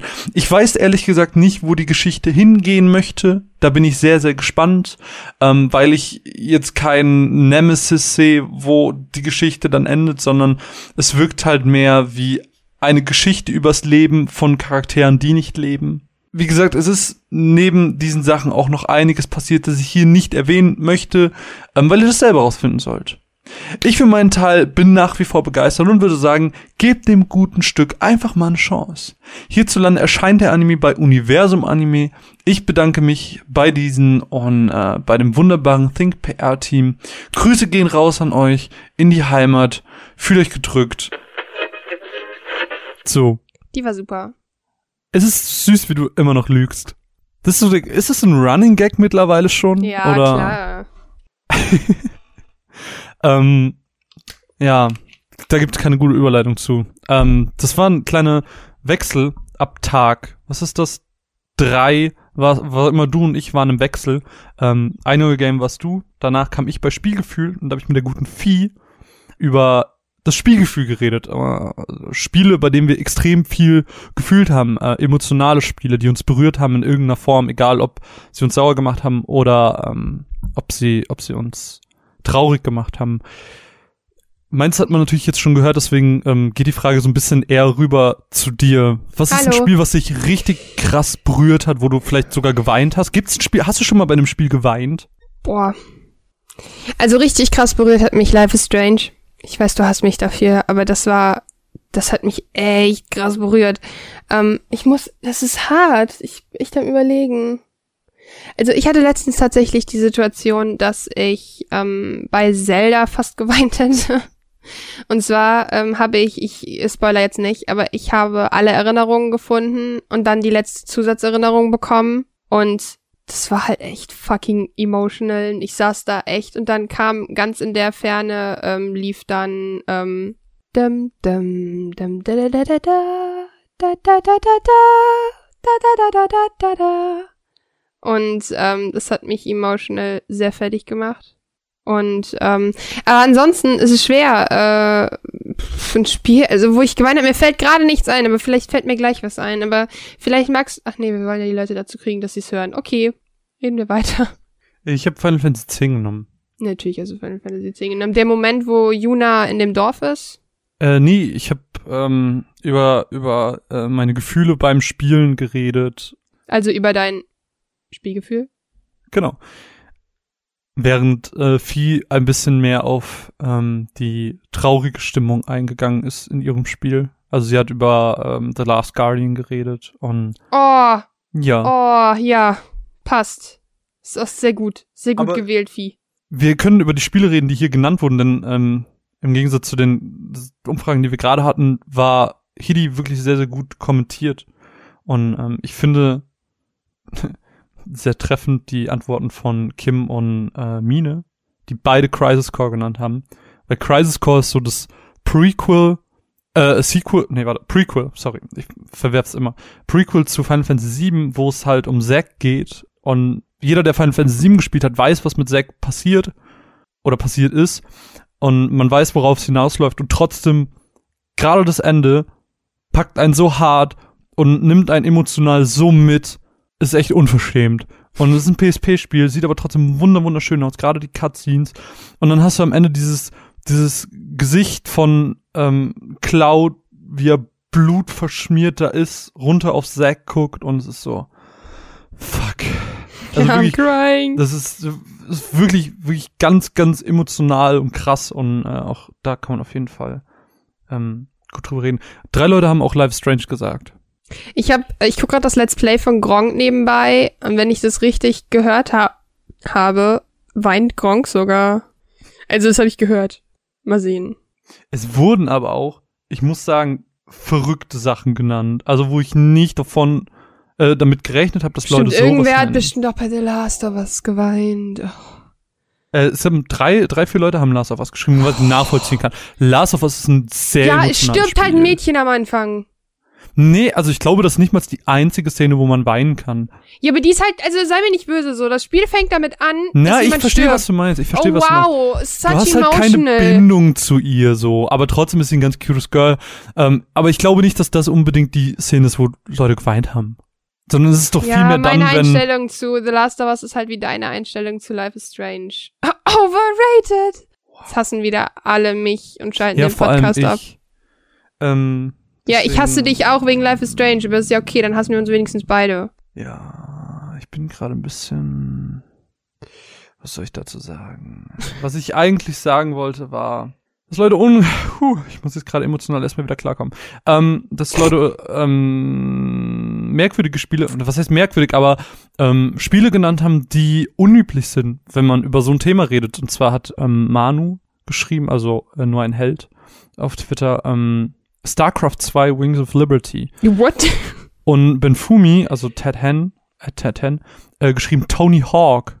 Was erstmal sehr verrückt klingt, aber er hat als Beschreibung zum Beispiel bei Tony Hawk geschrieben, ähm, weil ich damit so die ersten Kontakte mit der neuen Nachbarschaft geknüpft habe. Ja, okay. Und das finde ich ganz, das ist ganz schön. Ähm, klingt nach einer schönen Geschichte. Ähm,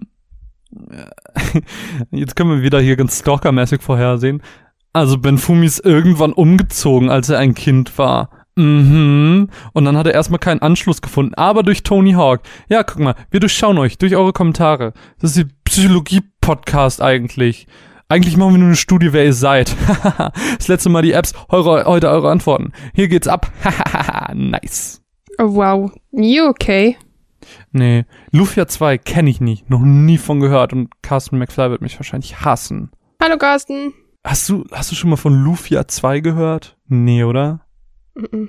Hm. Ori the Blind Forest. Oh ja, habe ich nicht gespielt, aber es soll wirklich krass emotional sein, habe ich auch schon mal gehört. Und Dark Souls hat ähm, Marvin Wahrscheinlich auch direkt War, genannt. hat er geweint bei Dark Souls, weil es so schwer ist. Nee, er meint, ähm, kein Spiel schickt mich auf so eine Achterbahnfahrt. Ein Mix aus Adrenalin, Wut und Glück vereinfacht durch diese Soundtracks. Wahnsinn. Die Musik bei manchen Bossen lässt mein Kinn hängen. Oh wow. Das ist wirklich sehr emotional. Ich glaube, Dark Souls hat, glaube ich, einen ganz falschen Ruf. Aber durch diesen Ruf könntest nicht so viele schätzen lernen. Ich glaube tatsächlich, ähm, dass das, also ich meinte das jetzt auch tatsächlich eher ärgernd und nicht im Ernst, im Ernst, weil ich weiß halt, dass das Spiel auch äh, cinematografisch und generell emotional sehr viel drauf hat. Deshalb ist es einfach nur so mit einem Augenzwinkern gesagt und nicht, weil ich das ernsthaft so. Ich finde, die Vieh hat das. Ich habe mir den das Let's Play, also das Let's Play in Anführungsstrichen von Vieh ab und an mal angeguckt und ich glaube, da wird's eigentlich ganz gut ähm, klar. Und ich habe da mit der Vieh auch so mal drüber geredet wegen der Story, dass die halt krass intens ist. Und ähm, ich kann einfach nur sagen, äh, ist nicht mein Spiel, aber ich äh, gette, warum People das diggen. Richtige Street Credibility aufgebaut gerade. Ja, ich bin gerade richtig so, okay, what are you gonna say? Okay, this. Leon Clem, Walking Dead Season 1, kann ich voll nachfühlen. Das ist ja wohl mega emotional. Kannst du mich auch mit jagen, ich nie weitergespielt. Ey, das ist so, also Season 1 von Walking Dead, beste Spiel. Weil es einfach so eine gute Charakterbindung aufbaut. Also wirklich, das ist krass. Ähm, Enslaved hat er auch noch geschrieben, also Lenny. Oh, Enslaved habe ich hier noch rumliegen. Kenn ich nicht. Das ist so ein PS3-Spiel. Er sagt, schöner wurde noch keine Beziehung dargestellt. Holla. Hm, was haben wir noch? Ähm, Beyond Good and Evil und The Journey, sagt Toggy, also Thomas. Ich kenne The Journey nicht, aber ich kenne Journey. Ich kenne auch nur Journey. Vielleicht meint er auch Journey. Hm. Nee, I glaube ich don't nicht. know. So, Last of Us haben wir noch. Ähm, Life Strange. Erik sagt Tales from the Borderlands. Mit Loaderbot.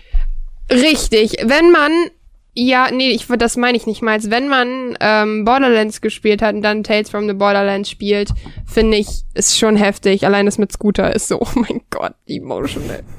Nee? Du, also Tales from the Borderlands, ich fand's ja an sich witzig, weil es einfach ein cooles Spiel war.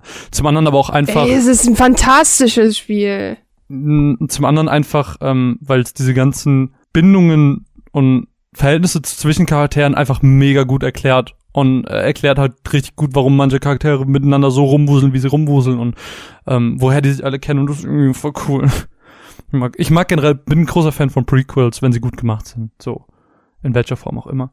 Ähm, das, was ich mir auf, aufgehoben habe, ähm, also ein, es sind noch zwei Sachen. Zum einen hat Timo noch geschrieben, Brothers kenne ich aber nicht, habe ich nicht gespielt. Muss ich noch Ähm, spielen. Ist glaube ich A Tale of Two Sons, ist das dasselbe oder ja, ist das was das anderes? ist das Brothers, A Tale of Two Ja. Sons. Habe ich von gehört, soll krass sein, aber ähm, ist glaube ich spielerisch eher was für dich als für mich. Mhm. Ist ein Point-and-Click-artiges Spiel. Ja, das ist ja alles nicht so, so mein Gebiet. Und Nico hat das Beste geschrieben. Ich habe nicht damit gerechnet, dass auch nur einer sowas schreibt. Und ich bin ein bisschen beeindruckt und ich freue mich ein bisschen drüber. Naruto Shippuden Ultimate Ninja Storm 3. Das Ende. Also wirklich, damn fierce. Es ist, ähm, die Ultimate Ninja Storm Reihe spielt im Prinzip die, die, die Story von, ähm, ich glaube, es ist nur Shippuden nach. Teil 3 ist erzählerisch ein bisschen schwach, finde ich. Aber das Finale, was halt auch das Finale der Serie ist, ist so unfassbar krass inszeniert. Also, to be honest, ich habe nicht nur am Ende des Animes geweint. Also, das war, also Naruto, das packt mich aber viel zu doll. Hm. Ich glaube, noch kein Final Fantasy konnte mich so berühren wie das Ende von Naruto. Das ist okay, sorry. Das ist Naruto ist einfach ein Thema. Ich freue mich mega. Da wird jetzt ähm, haben sie jetzt angekündigt so eine Collection mit allen Teilen und da hätte ich schon echt Bock drauf. Du bist so süß, wenn es um Naruto geht. Naruto ist so cool. Wir haben letztens auf dem Kumpel nochmal drüber geredet, ähm, als wir noch in der Schule waren, haben wir jeden Mittwoch über das neue Chapter geredet und so. Hast du es gelesen? Nee, mach ich jetzt gleich in Mathe. Und dann haben wir in der Pause drüber geredet und dann so, oh mein Gott, das ist gerade wirklich passiert. Und wenn man mal zurückblickt, wann man angefangen hat, diesen Manga zu lesen, es ist einfach so viel Zeit vergangen. Es ist so krass. Ja. Ich bin, so investiert, emotional investiert in Naruto, das ist echt nicht mehr gesund. Hm. Vielleicht habe ich, er hat mir, er hat mir sogar mal, weil er relativ gut zeichnet, hat er mir mal ein Naruto-Bild gemalt, und das hängt bei mir an der Wand. Ach, süß. Oh, okay. War, war anscheinend nicht so eine gute Story. Ich fand's Nein, eigentlich ich, finde das, was soll ich, ja, das ist mega süß. So, oh. Und ich sehe nur, wie du so am Handy hängst und dann so, ja, ja, ist süß, ist süß. Ich häng gar nicht im Handy. Sondern, Drops Handy, ich hab nichts in der Hand. Wow, ja, gut. Das scheint wohl nicht so ein. Caro scheint wohl Hm. nicht von dem Thema emotionale Spiele gepackt worden zu sein. Aber vielleicht vom nächsten, denn da hat sie selber mitgesprochen. Spieleinflation bei Play Together. Aber vorher hören wir eine Matz. Ähm, da ich noch zwei habe und nur noch eine, würde ich sagen, hören wir erst meine Matz zu ähm, Batman auf dem Weg ins Niemandsland Teil 1 oder Band 1, ähm, was ebenso bedrückend ist wie emotionale Spiele, ähm, weil da geht's um Erdbeben. Das ist, das ist cool. Ähm, deswegen, Caro, Mats ab. Wenn beispielsweise die Erdplatten aneinander krachen, kommt es zu einem Geschehen, das alles andere als erfreulich ist. Erdbeben. Die einen kennen dieses Naturphänomen bestimmt nur aus irgendwelchen Katastrophenfilmen, den Nachrichten oder SimCity. Aber Erdbeben sind so viel realer, als wir es in unserem alltäglichen Leben mitbekommen. Zwar haben wir, wie auch sonst im Leben in Deutschland, sehr, sehr viel Glück, allerdings ist die Zahl an Erdbeben auf der Erde wirklich eine täglich steigende. Für die, die es interessiert, auf volcanodiscovery.com gibt es eine recht aktuelle Liste, die Beben der letzten 24 Stunden aufführt. Ähm, und wirklich nur so ein einziger Blick auf diese gefühlt unendlich lange Liste zeigt uns, die Gefahr ist allgegenwärtig. Zwar nicht bei uns, aber an anderen Ländern der Erde. Und natürlich ist nicht jedes Beben schlimm und nicht immer sterben Menschen. Dennoch besteht bei jedem Beben die Chance, dass es eskalieren könnte. Dabei ist das eigentliche Beben nicht mal die Gefahr. Die Gefahr besteht in den Dingen, die aus Beben resultieren. Erdspalte, die sich öffnen, Tsunamis, die bei Seebeben entstehen oder wir selbst. Ja, auch wir selbst sind das Problem. Denn wenn Gebäude, Brücken oder was auch immer wir gebaut haben und es nicht unter den nötigen Standards passiert ist, dann kann schon das kleinste Beben die Gebilde fallen lassen. Ein Beispiel dafür ist die mittelitalienische Stadt Abusin, wo nach einem Beben der wirklich jahrelange Baufusch erst ans Licht kam. Und alles, was auf eine solche Katastrophe folgt, ist eins. Trauer. Menschen verlieren im besten Fall nur ihre Arbeit oder ihr Zuhause. Im schlimmsten Fall aber die Menschen, die ihnen wichtig sind. Batman auf dem Weg ins Niemandsland Band 1 nimmt sich genau dieser bedrückenden Thematik an. Zwar stoßen wir auf verschiedenste Gegner unseres Fledermaushelden wie Mr. Freeze, Clayface oder den Ratcatcher, aber die sind hier gar nicht die Bedrohung. Die eigentliche Bedrohung, der Feind, den unser Held hier besiegen muss, sind die Folgen eines Erdbebens, das Gotham erschütterte. Die Menschen haben Angst. Ähm, kaum ein Gebäude steht irgendwie noch auf seinen Steinen. Die Leute haben alles verloren. Ihre Arbeit, ihr Zuhause, ihre Familie. Viele wurden von ihren Geliebten getrennt. Andere sind gestorben. Über eine Million Tote wurden offiziell gemeldet. Bestimmt ist die tatsächliche Zahl auch noch höher. Leute werden dann in Zeltstätten untergebracht. Vorübergehend. Die Krankenhäuser sind natürlich auch überbelegt, weil, wie ihr euch das vorstellen könnt, die Zahl an Verletzten in so einer Situation natürlich unermesslich hoch sind. Und als wäre die Situation nicht schon schlimm genug, treiben sich Diebe rum und fangen an, alles zu plündern, was ihnen irgendwie zwischen die Finger kommt. Und genau hier greift unser dunkler Ritter ein.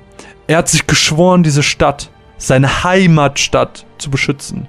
Batman sieht sich also jetzt im Kampf gegen eine noch so viel größere Kriminalität, als es sie ohnehin schon in Gotham gab. Und das sind dann nicht bloß so 0815 Räuber und Diebe, die es zu fangen gilt, sondern es sind nämlich auch all die Schurken, die aus dem Gefängnis fliehen konnten, weil das natürlich auch kaputt gegangen ist durch das Erdbeben. Der 412 Seiten schwere Comic erzählt seine Geschichten in Form von Kurzgeschichten. Dabei folgen wir nicht immer dem Schema F von wegen böser Typ macht böse Sachen, Batman saves the day, nächste Geschichte, sondern einzelne Geschichten schaffen es mich als Leser zu berühren. Ähm, beispielsweise gibt's recht am Anfang äh, eine Geschichte über eine Familie. So, da war der Vater mit seinem Sohn am Spielen, den er aus Versehen hat fallen lassen. Und dadurch wurde der Sohn dann querschnittsgelähmt. Man hat dann über ein paar Seiten gesehen, wie die Familie sich so ein bisschen auseinandergelebt hat, wirklich so auseinanderdriftete ähm, und die Familie zu zerbrechen drohte. Aber irgendwie haben sie es dann doch geschafft, sich zusammenzureißen, wieder eine Familie zu werden und naja, so den Silberstrahl am Horizont zu sehen. Als plötzlich dann das Erdbeben beginnt und die Familie auf einmal stirbt. Außer der Mann, der überlebte. Alle anderen tot. Und diese Art von Geschichten machen Batman auf dem Weg ins Niemandsland für mich persönlich so beachtenswert. Es sind die Geschichten und Schicksale der einzelnen Leute, die eigentlich niemanden interessieren, die es aber schaffen, zu mir vorzudringen. Ich finde, in einer Zeit wie dieser schafft's Batman mehr als je zuvor, so das, das Zeichen des Friedens und der Hoffnung zu sein. Aber das Ding ist, Batman ist auch nur ein Mann. Ein Mann, dessen Kräfte nach und nach weniger werden. Das ist alles sehr anstrengend und ausdauerraubend. Und auch wenn er Unterstützung von, keine Ahnung, Robin und Nightwing und äh, Commissioner Gordon und weiß ich nicht noch wem alles bekommt, ist es immer noch nicht genug, um seine Stadt auf die Beine zu helfen. Und deswegen ist Bruce Wayne nicht nur als Batman das Zeichen der Hoffnung für Gotham, sondern auch als Geschäftsführer seiner Firma. Denn es gibt immer wieder diese Momente, in denen wir ihn als Bruce agieren sehen. Ähm, er legt die Produktion lahm, um all seine finanziellen Mittel in die Rettung und den Wiederaufbau von Gotham zu stecken. Er stellt all seine Fahrzeuge und Einsatzkräfte zur Verfügung und hilft den Menschen, die ihre Jobs verloren haben, um erneut auf die Beine zu kommen. Selten habe ich so stark das Gefühl gehabt, dass Bruce Wayne einfach ein echter Held ist also verstehe mich nicht falsch, er ist natürlich dafür bekannt, dass er immer alles für seine Stadt tut, ähm, dass er seine eigenen Grenzen bei weitem immer überschreitet, um irgendwelche Schurken aufzuhalten. Aber diesmal ist es halt anders. Dieses Mal ist der Gegner nicht jemand, Greifbares, ähm, den man einfach so besiegen kann oder den man festnehmen kann. Diesmal ist der Gegner jemand, dem wir alle unterlegen sind. Und Batman zeigt uns in diesem Comic einfach nur, wie wichtig es ist, in diesen Notsituationen zusammenzuhalten und einander aufzubauen. Wobei das eigentlich immer gelten sollte. Zusammenfassend lässt sich, glaube ich, ganz schön sagen, dass es sich bei diesem Crossover-Band weniger um die Helden als um die tollen Geschichten geht, die die Autoren und Zeichner mit dem Comic zum Leben erweckt haben. Man verliert sich in den einzelnen Geschichten und Schicksalen der Personen, fühlt und trauert mit. Die Momente mit bekannten Gesichtern aus dem DC-Universum erfreuen einen natürlich immer wieder, ähm, sind aber tatsächlich für den Erfolg des Comics absolut nicht notwendig. In Batman auf dem Weg ins Niemandsland Band 1 sehen wir den dunklen Ritter in einer seiner schwierigsten und anstrengendsten Prüfungen. Und deswegen sollten nicht nur Fans von Batman, sondern all diejenigen, die irgendwie düstere oder traurige Geschichten mögen, mal in den Band reinschauen. Ähm, ich würde es euch auf jeden Fall ans Herz legen. Äh, ich habe das immer so während der Busfahrt gelesen und habe es dann immer so geschafft, ein bis zwei Kurzgeschichten zu lesen, was absolut perfekt war ähm, und dann mit der richtigen Musik äh, im Ohr mich immer wieder fesseln konnte. Wir bedanken uns an der Stelle bei Panini, die uns den Comic zur Verfügung gestellt haben. Herzen gehen raus an euch.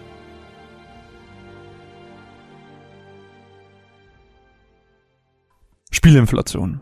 Spieleinflation. Ich muss sagen, das ist das einzige Thema, wo ich äh, mir Notizen gemacht habe beim Hören. Weil ich nichts vergessen wollte. Ja, ich habe mit äh, Lou darüber geredet. Ähm, wir haben überlegt, welches Thema wir nehmen und haben dann äh, währenddessen ähm, gemerkt, dass wir ähm, viel zu viele Spiele haben momentan. Und ich hatte tatsächlich während Mass Effect das erste Mal das Gefühl, dass ich wirklich einen Spieletest mache, weil ich halt null Bock hatte. Also ich muss sagen, ich hatte sehr viel Lust auf Mass Effect, aber es ist ja begründet, wenn ihr bis hier schon, schon im Podcast gekommen seid. Dann habt ihr den Grund ja bereits gehört. Ähm, was soll ich sagen? Es ist ein sehr, ich fand das Thema sehr wichtig, weil ich glaube, dass man hier auch sehr viel Leuten auf, n, auf die Füße tritt, weil sehr viele Leute da, glaube ich, sehr, ähm, naja, so, nein, es gibt nicht so viele Spiele. Aber ich finde es wichtig, das anzusprechen. Wie siehst du das denn? Ähm, ähm, ich habe mir natürlich auch viele Gedanken darum gemacht und ähm, mir ist es auch aufgefallen, dass es einfach echt krass viele Releases gibt, so. Aber ich finde, man muss halt nochmal unterscheiden zwischen Konsolenspielern und PC-Spielern, weil Konsolenspieler betrifft es nicht so krass. Also da gibt's auch noch mehr Spiele, als ich spielen kann, ähm, von meiner Zeit her. Aber bei PC-Spielen ist es ja noch heftiger ähm, dass diese ganze Ja, aber wir reden ja jetzt in erster Linie über AAA, beziehungsweise das, was neu gepublished wird, und jetzt nicht nur den Indie-Kram. Also ja, das ist zumindest das, worauf wir hinaus wollten. Ja, aber ähm, das, das habt ihr ja nicht gemacht, so. ihr habt Ja, ja, auch ganz, doch. ganz, nee, ihr habt doch ganz, ganz viel über Steam geredet. Ähm, da hat zum Wir? Beispiel Lou eine Geschichte über, äh, erzählt über so einen Typen, den er irgendwie verfolgt hat oder so, der ein Spiel gepublished hat, das er in seiner Freizeit irgendwie gemacht hat und der hat davon erzählt, dass irgendwie nur 40 Minuten oder so ähm, auf der neu erschienenen Seite bei Steam war und Ah, dass das den Leuten das reichen ja. muss, um ähm, in die Top-Seller zu kommen, damit sie halt Werbung Ja. bekommen, weil sie sich sowas wie PR nicht leisten können und so. Und bei Steam erscheinen einfach minütlich, wenn nicht fast schon sekündlich, neue Spiele und ähm, ich finde halt, das ist das größere Problem als bei der Konsole, wo es halt so einen Markt überhaupt nicht gibt. Naja, aber es ist ja schon so, dass wir, wir haben darüber, glaube ich, vor einem Jahr schon mal geredet, dass dann irgendwann das Sommerloch kommt, wo nichts kommt. Dafür wär, wurden wir jetzt in den ersten drei Monaten dieses Jahres mit wahrscheinlich drei Spielen des Jahres überschüttet. Und es ist ja. Ja, nee. Da habe ich auch drüber nachgedacht. Ähm, und das, das habt ihr, wie gesagt, auch erwähnt. Und jemand meinte auch in den Kommentaren, ich habe es jetzt gerade nicht offen, ich habe gerade meine Notizen offen, deswegen weiß ich nicht, wer genau es war, meinte auch, es ist vielmehr die Verteilung, die das Problem ist. Das stimmt, hat aber natürlich einfach seinen wirtschaftlichen Grund, weil ähm, das, die, da die Videospielbranche genau dasselbe Problem wie die Kinobranche ähm, die Leute konsumieren einfach viel, viel weniger, weil sie rausgehen, weil sie in Urlaub fahren ähm, oder sonst irgendwelchen Stuff machen. Ähm, deswegen wird halt nur zu den kälteren Jahreszeiten gepublished oder das meiste gepublished, weil sich das am meisten lohnt für die Firmen. So, und das wird sich niemals ändern. Ich weiß nicht, weil ich sag, also das, das Ding ist ja, dass für, für uns, erwachsene Menschen, macht es null Unterschied, ob ein Spiel gepublished wird, Ostern oder im August. Und Macht das, macht das, macht das wirklich einen Unterschied, ob es für dich im Winter oder im Sommer? Im Sommer bist du doch auch eher mal draußen und, keine Ahnung, wirfst Körbe oder was weiß ich, was du im Sommer so machst. Ja, keine Ahnung, was. I get your point, that's cute, thank you. Aber, ähm, und im Winter bist du halt eher drin, weil es draußen arschkalt ist und, ähm, dann kaufst du dir halt auch eher mal ein Spiel, weil du die Zeit hast, weil du eben mehr drin bist. Und im Sommer, Schwierig. es gibt, es gibt halt unzählig viele Leute, egal in welchem Alter, ähm, fahren halt einfach in Urlaub so und das kostet die nicht nur Zeit, sondern auch eine Stange Geld und das Geld fehlt ihnen dann, um irgendwie ein neues Spiel zu holen. So und es fehlt den Leuten dann nicht nur an Zeit, weil sie mehr draußen sind und mehr weg sind, sondern auch an Geld, weil sie automatisch, weil sie mehr draußen sind, mehr ausgeben, weil sie vielleicht auch, keine Ahnung, essen gehen ganz gerne und dabei draußen sitzen oder ein Eis essen und das summiert sich halt und dann haben die Leute vielleicht im Sommer auch einfach weniger Geld, so. Und im Winter ist es ja eher so, dass zum Beispiel jetzt um die ganze Weihnachtszeit kaufst du ja eh mehr Geschenke. Das heißt, du gibst auf jeden Fall mehr Geld aus und dann ist es sinniger auch während der Zeit zu publishen. Und wenn es kurz drauf kommt, dann lässt du dir Geld schenken, damit du es dir dann holen kannst. Das heißt, diese ganze, diese ganze Sache mit Weihnachten und Anfang des Jahres ist einfach ein wirtschaftliches Ding, das für die am günstigsten ist. Ja, stimmt schon. Es ist schwierig. I don't know. Aber es stimmt halt auch, was ihr auch gemeint hattet, war, ähm, dass es früher einfach weniger Spieler gab. Und nicht nur, dass es weniger Spiele gab, was halt einfach daran lag, dass die Branche kleiner war, weil weniger Leute gespielt haben. Es gab auch weniger gute Spiele. Ähm, das hat auch irgendwer in den Kommentaren gesagt. Äh, wie gesagt, ich gucke das gleich mal nach. Ähm, da meinte auch jemand, heutzutage kommen so viele qualitativ hochwertige Spiele raus. Ähm, keine Ahnung, was haben wir dieses Jahr schon gehabt? Wir hatten schon Zelda, wir hatten schon Horizon, wir hatten schon Resident Evil. ja, okay. Das ist schon durch die Decke gegangen. nee, die Last Leute haben schon, es, ja. ähm, die haben schon krass, waren schon krass überrascht alle. was Mass haben wir denn Effect noch? hatten wir. Ja, Mass Effect ist aber ein bisschen Ja, ich rede jetzt von der. Größe. Nee, aber ich rede ja davon wirklich von von extrem qualitativ hochwertigen Spielen, die mega gut sind. Naja, Mass Effect-Fans, die länger als drei, vier Stunden in dem Spiel sind, sind alle übelst überrascht und positiv überrascht. Also Ja, aber Sachen wie Zelda sind ja noch mal krasser durch die Decke gegangen. gar keine Frage. Und sowas meine ich. Und Horizon ist ja genau dasselbe gewesen. Ähm, ich glaube, wir hatten, was hatten wir denn noch? Äh, ich habe doch bestimmt irgendwas vergessen, wie ich mich kenne. Ja gut, For Honor war jetzt nicht so groß. Keine Ahnung, äh, ihr werdet es mir ganz gerne sagen können. Ähm, aber auf jeden Fall ist einfach die, die Zahl an hochwertigen Spielen auch, also die, die wirklich es verdient haben, gespielt zu werden, so groß, dass man das auch überhaupt nicht mit früher vergleichen kann. Und das ist schon ähm, recht heftig. Und Pile of Shame von Spielen habt ihr auch angesprochen. Ich finde auch, da habt ihr kurz drüber geredet, ähm, ich bin auch der Meinung, dass man es nicht muss, also dass man nicht alte Spiele nachholen muss, nur weil es früher mal Klassiker waren. Oder also weil es heute Klassiker sind, weil es früher Mhm. mal gute Spiele waren. Ähm, Wenn es mich schlichtweg nicht interessiert oder weil ich es nicht mehr spielen kann, weil ich diese Nostalgiebrille nicht habe, dann spiele ich es nicht. So. Ich werde wahrscheinlich, und dafür werden mich jetzt wahrscheinlich sehr, sehr viele Menschen hassen, ich werde kein Monkey Island spielen, weil es mich schlichtweg nicht interessiert, auch wenn es ein noch so großer Klassiker ist. Aber bei dir kommt ja nicht, also das finde ich ein schlechtes Beispiel, weil Monkey Island, ähm, ich würde ja nicht bei, ähm, du bist halt kein Point-and-Click-Spieler. Und ich Nein, finde, aber- das ist, aber- aber, aber, weil ich sag jetzt mal 8-Bit-Spiele, da kann man ja nicht vom Altern reden, bin ich ehrlich. Weißt du, was ich meine? Ja, aber das ist ja dieses, es zählte früher als gutes Spiel. Also jetzt ganz unabhängig vom Alter, es zählte früher als gutes Spiel, zählt heute als Klassiker. Ich muss es deswegen nicht spielen. Nein, absolut nicht. Und äh, zum Beispiel die Uncharted-Reihe ist ja auch eine ähm, große Reihe, eine Mir beliebte wurde gerade Reihe. Outlast vorgeschlagen. Aber- Not doing that.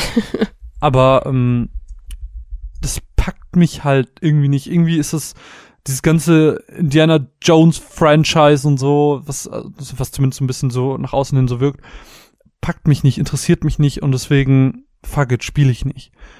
Und ich habe aufgehört, mir so eine Pile of Shame zu machen. Es gibt noch ein paar Spiele, die ich gerne spielen will. Das ist ja auch was anderes. Wir reden hier ja wirklich, also das finde ich auch wichtig. Zum Beispiel ist bei mir ähm, Uncharted zum Beispiel einfach auf der Liste drauf, weil ich halt weiß, ziemlich viele feiern das und mal sehen, was ich dazu sage. So.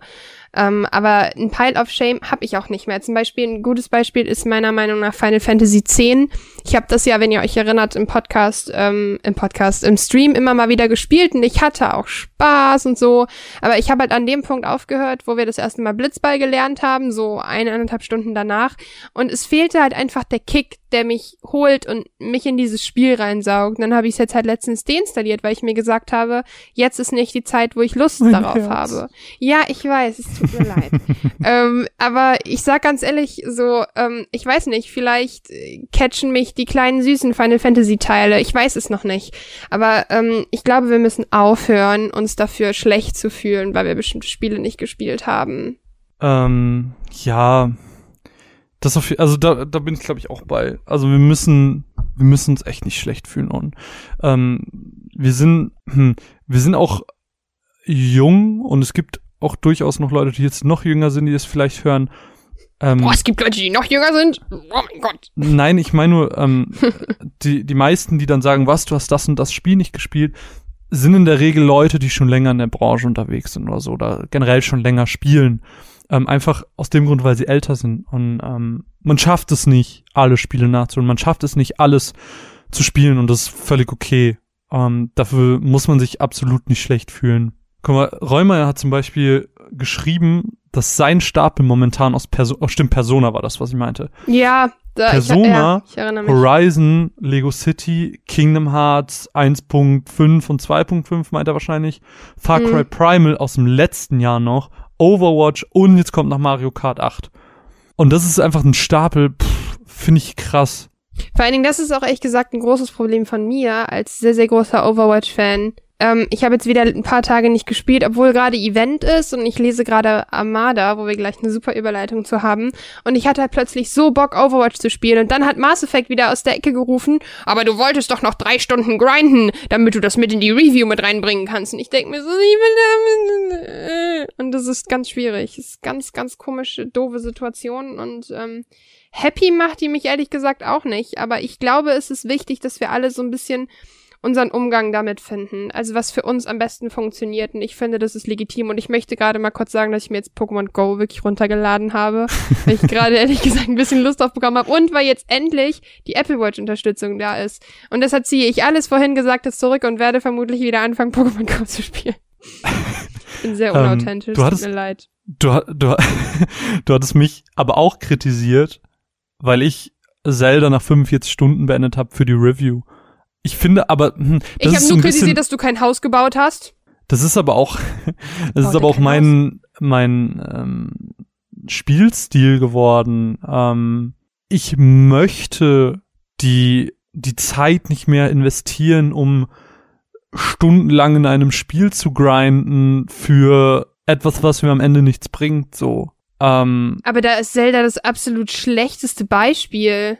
Weil du grindest ja nicht Sachen, die immer gleich sind. Du grindest ja Sachen wie Schreine, die immer anders sind. Du grindest ja, natürlich, Sachen wie, die, die Schreine du siehst ja ja die auch noch. Welt und so, das Aber- meine ich. Aber ich sag jetzt mal andere Spiele, ähm, die einen gewissen Post-Game-Content haben. Ähm, aber keine Bosse mehr, die ich legen kann. Wenn das nicht mehr da ist, dann habe ich keinen Reiz mehr. Ich hab, ich mach Zelda, spiele ich noch ab und zu, wenn ich im Zug bin oder so, weil Hallo, ich bin ein Switch-User, ich kann immer unterwegs spielen. ja, das ist das Coole daran. Ähm, ich spiel's, weil ich, ähm, weil ich die Schreine machen will, weil ich sehen will, was es noch so für Schreine gibt. Oder ich lege die Leuen, weil ähm, ich einfach noch ein paar starke Gegner habe. Aber je weniger Schreine ich finde, weil es einfach von der Stückzahl her weniger werden ähm, und es seltener wird, die, welche zu treffen oder viele Schreine auch keine richtigen Schreine sind, sondern irgendwelche Quests. Das ist doch voll geil. Ja, aber das mag ich nicht so gerne. Und Das ähm, ist. Ey, teilweise die Rätsel und das ist fantastisch. Und also mag ich sehr gern. ich mag, ähm, ich, ich bin tatsächlich auch so, dass ich dann google, wo sich Leunen befinden, starke Leunen, damit ich gegen starke Gegner kämpfen kann, damit ich explizit was zu tun habe. Was lachst du? Ich google, wo keine Leute sind, damit ich nie sterbe. Ich gehe ich geh explizit dahin und suche dann so, okay, weiße Leunen, wo sind sie? Okay, wo kann ich sie töten? Und das macht mir Spaß. So die, diese starken Kämpfe machen mir, machen mir noch Spaß an Zelda, aber so dieses Krog sammeln, wofür? Ja, okay, aber das ist doch das. Schöne. Das ist halt, dass es optional ist für dich. Ja, natürlich. Aber äh, zum Beispiel Lego City ist jetzt auch so ein, so ein gutes Beispiel. Ähm, das hat man mit am Ende, keine Ahnung, 30% beendet oder so. Und der Rest ist halt, grinde dir deinen Scheiß zusammen, weil du kannst jetzt alle Missionen nochmal machen, ähm, weil du jetzt diese ganzen Jobs hast. Aber warum soll ich das denn machen? Was, welchen Mehrwert habe ich denn davon, dass da nachher eine hohe Prozentzahl steht? So, ähm, ich mache, also was mich halt manchmal motivieren kann bei der Playstation, das sind Trophies. Trophies können mich motivieren, weil ich dann ein Ja. Ziel vor Augen habe. Ähm, deswegen jetzt diese Grinderei bei Final Fantasy und dieses, ich mach, spiel noch mal bis zu diesem Date mit Barrett, weil ich super gern diese Platin-Trophy haben will. Ähm, Ja, ich verstehe das sehr gut, weil das habe ich jetzt bei Zelda auch das erste Mal gemerkt, dass mir das Ziel fehlt. Also mir fehlt das, ich möchte jetzt eine Trophäe dafür haben. Weil Ja. ich habe irgendwie, ich meine, äh, die Franzi, äh, eine meiner besten Freundinnen, hat halt das Spiel beendet, hat aber vorher einfach alle Schreine gemacht und irgendwie 300 Krugsamen und so. Und die hat dann ihre Prozentzahl bekommen und ähm, war dann halt einfach bei ähm, 44 Prozent vom Spiel. Und die hat 180 Spielstunden, so. Das ist, es ist schwierig, aber ich verstehe deinen Punkt. Ich werde aber zum Beispiel mittlerweile auch immer mehr eine ähm, Trophäen-Bitch. Aber es ist ja auch nicht schlimm, das ist ja auch legitim und ja. Nur ich finde, ähm, wir müssen an der ich habe gestern mal Stelle. geguckt, spaßhalber. Ich, ich habe gestern mal spaßhalber geguckt, ich habe über 2000 Trophäen mittlerweile. Krass. Ja, du bist aber auch, finde ich, relativ weit. Also, ähm, es liegt aber auch daran, dass du schon länger eine Playstation hast als ich. Ich bin irgendwie Level Ähm, 9 oder so. Schauen wir mal, was, was die Leute noch so geschrieben haben, denn da war auch eine echt rege ähm, Beteiligung. Deswegen ist das schön. Ähm, das mit vier habe ich eben schon vorgelesen. Also sie macht das halt so, sie hat immer ein Spiel, worauf sie sich freut und in einem guten Abstand zueinander. Das finde ich schön.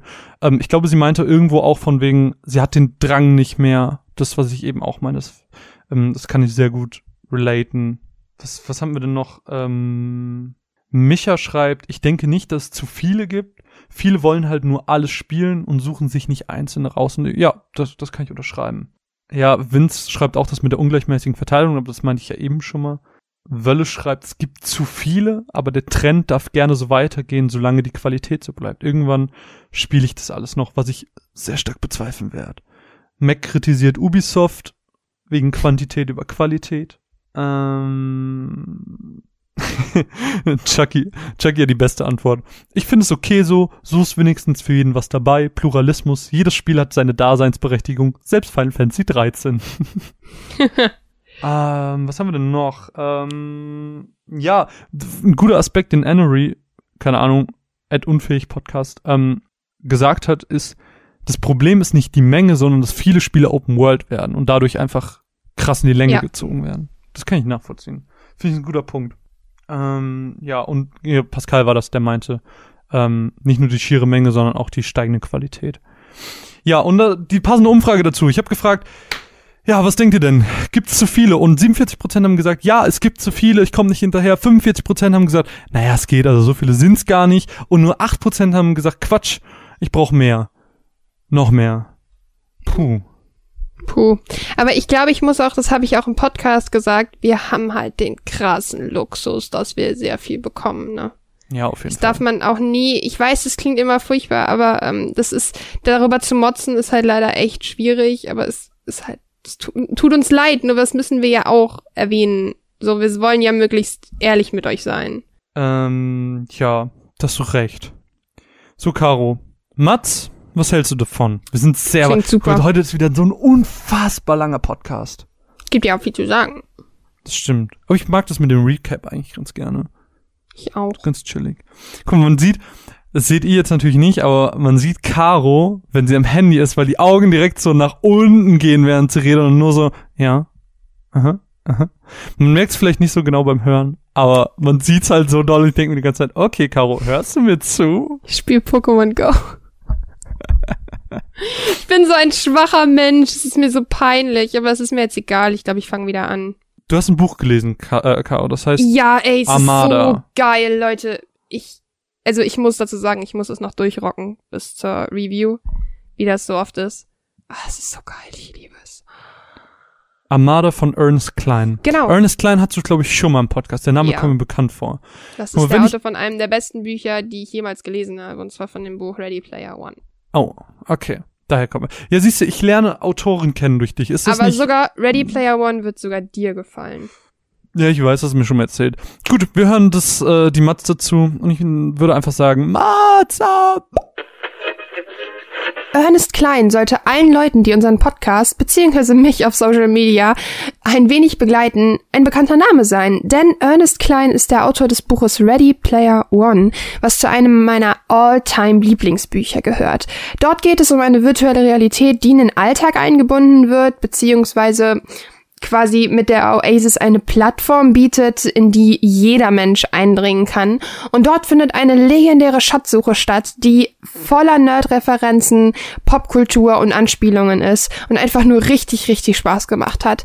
Doch nun hat Ernest Klein noch ein Buch rausgebracht namens Armada. Das ist schon ein paar Monate alt, kam aber jetzt in Deutschland auch mit der ähm, deutschen Übersetzung raus. Und da mir die deutsche Übersetzung bei Ready Player One schon richtig gut gefallen hat, habe ich einfach gewartet und habe es mir jetzt auf Deutsch gekauft. Und die Ansprüche waren sehr, sehr hoch und genauso hatte ich echt Angst, enttäuscht zu werden. Doch, ich sage es direkt vorweg, ich wurde nicht enttäuscht. In Armada geht es um Zack Lightman. Der gute Junge ist ein Videospieler, wie wir alle, zockt den ganzen Tag Armada. Das ist ein ähm, First-Person-Space-Shooter-Stuff, in dem man eine Drohne fliegt und ähm, gegnerische Gliven abschießt sozusagen und Angriffe und Missionen führt. Und der junge Mann ist auf Platz 6 der Weltrangliste. Vor ihm fünf unbekannte Leute und mit seinen Freunden spielt er jeden Tag stundenlang dieses Spiel. Und eigentlich ist Zack ein völlig normaler Junge, doch um ihn herum waren schon immer ein paar komische Geschichten sozusagen. Zum einen ist sein Vater mit 19 Jahren in einem Unfall in einem Klärwerk ums Leben gekommen, wo Zack gerade mal ein paar Monate alt war. Außerdem findet er ziemlich viele alte Referenzen und sehr, sehr komische Notizen von seinem Vater auf dem Dachboden, womit die ganzen Anspielungen genau da weitermachen, wo sie in Ready Player One aufgehört haben. Und zwar auf einem unfassbar hohen Niveau, ohne dabei zu kitschig zu wirken.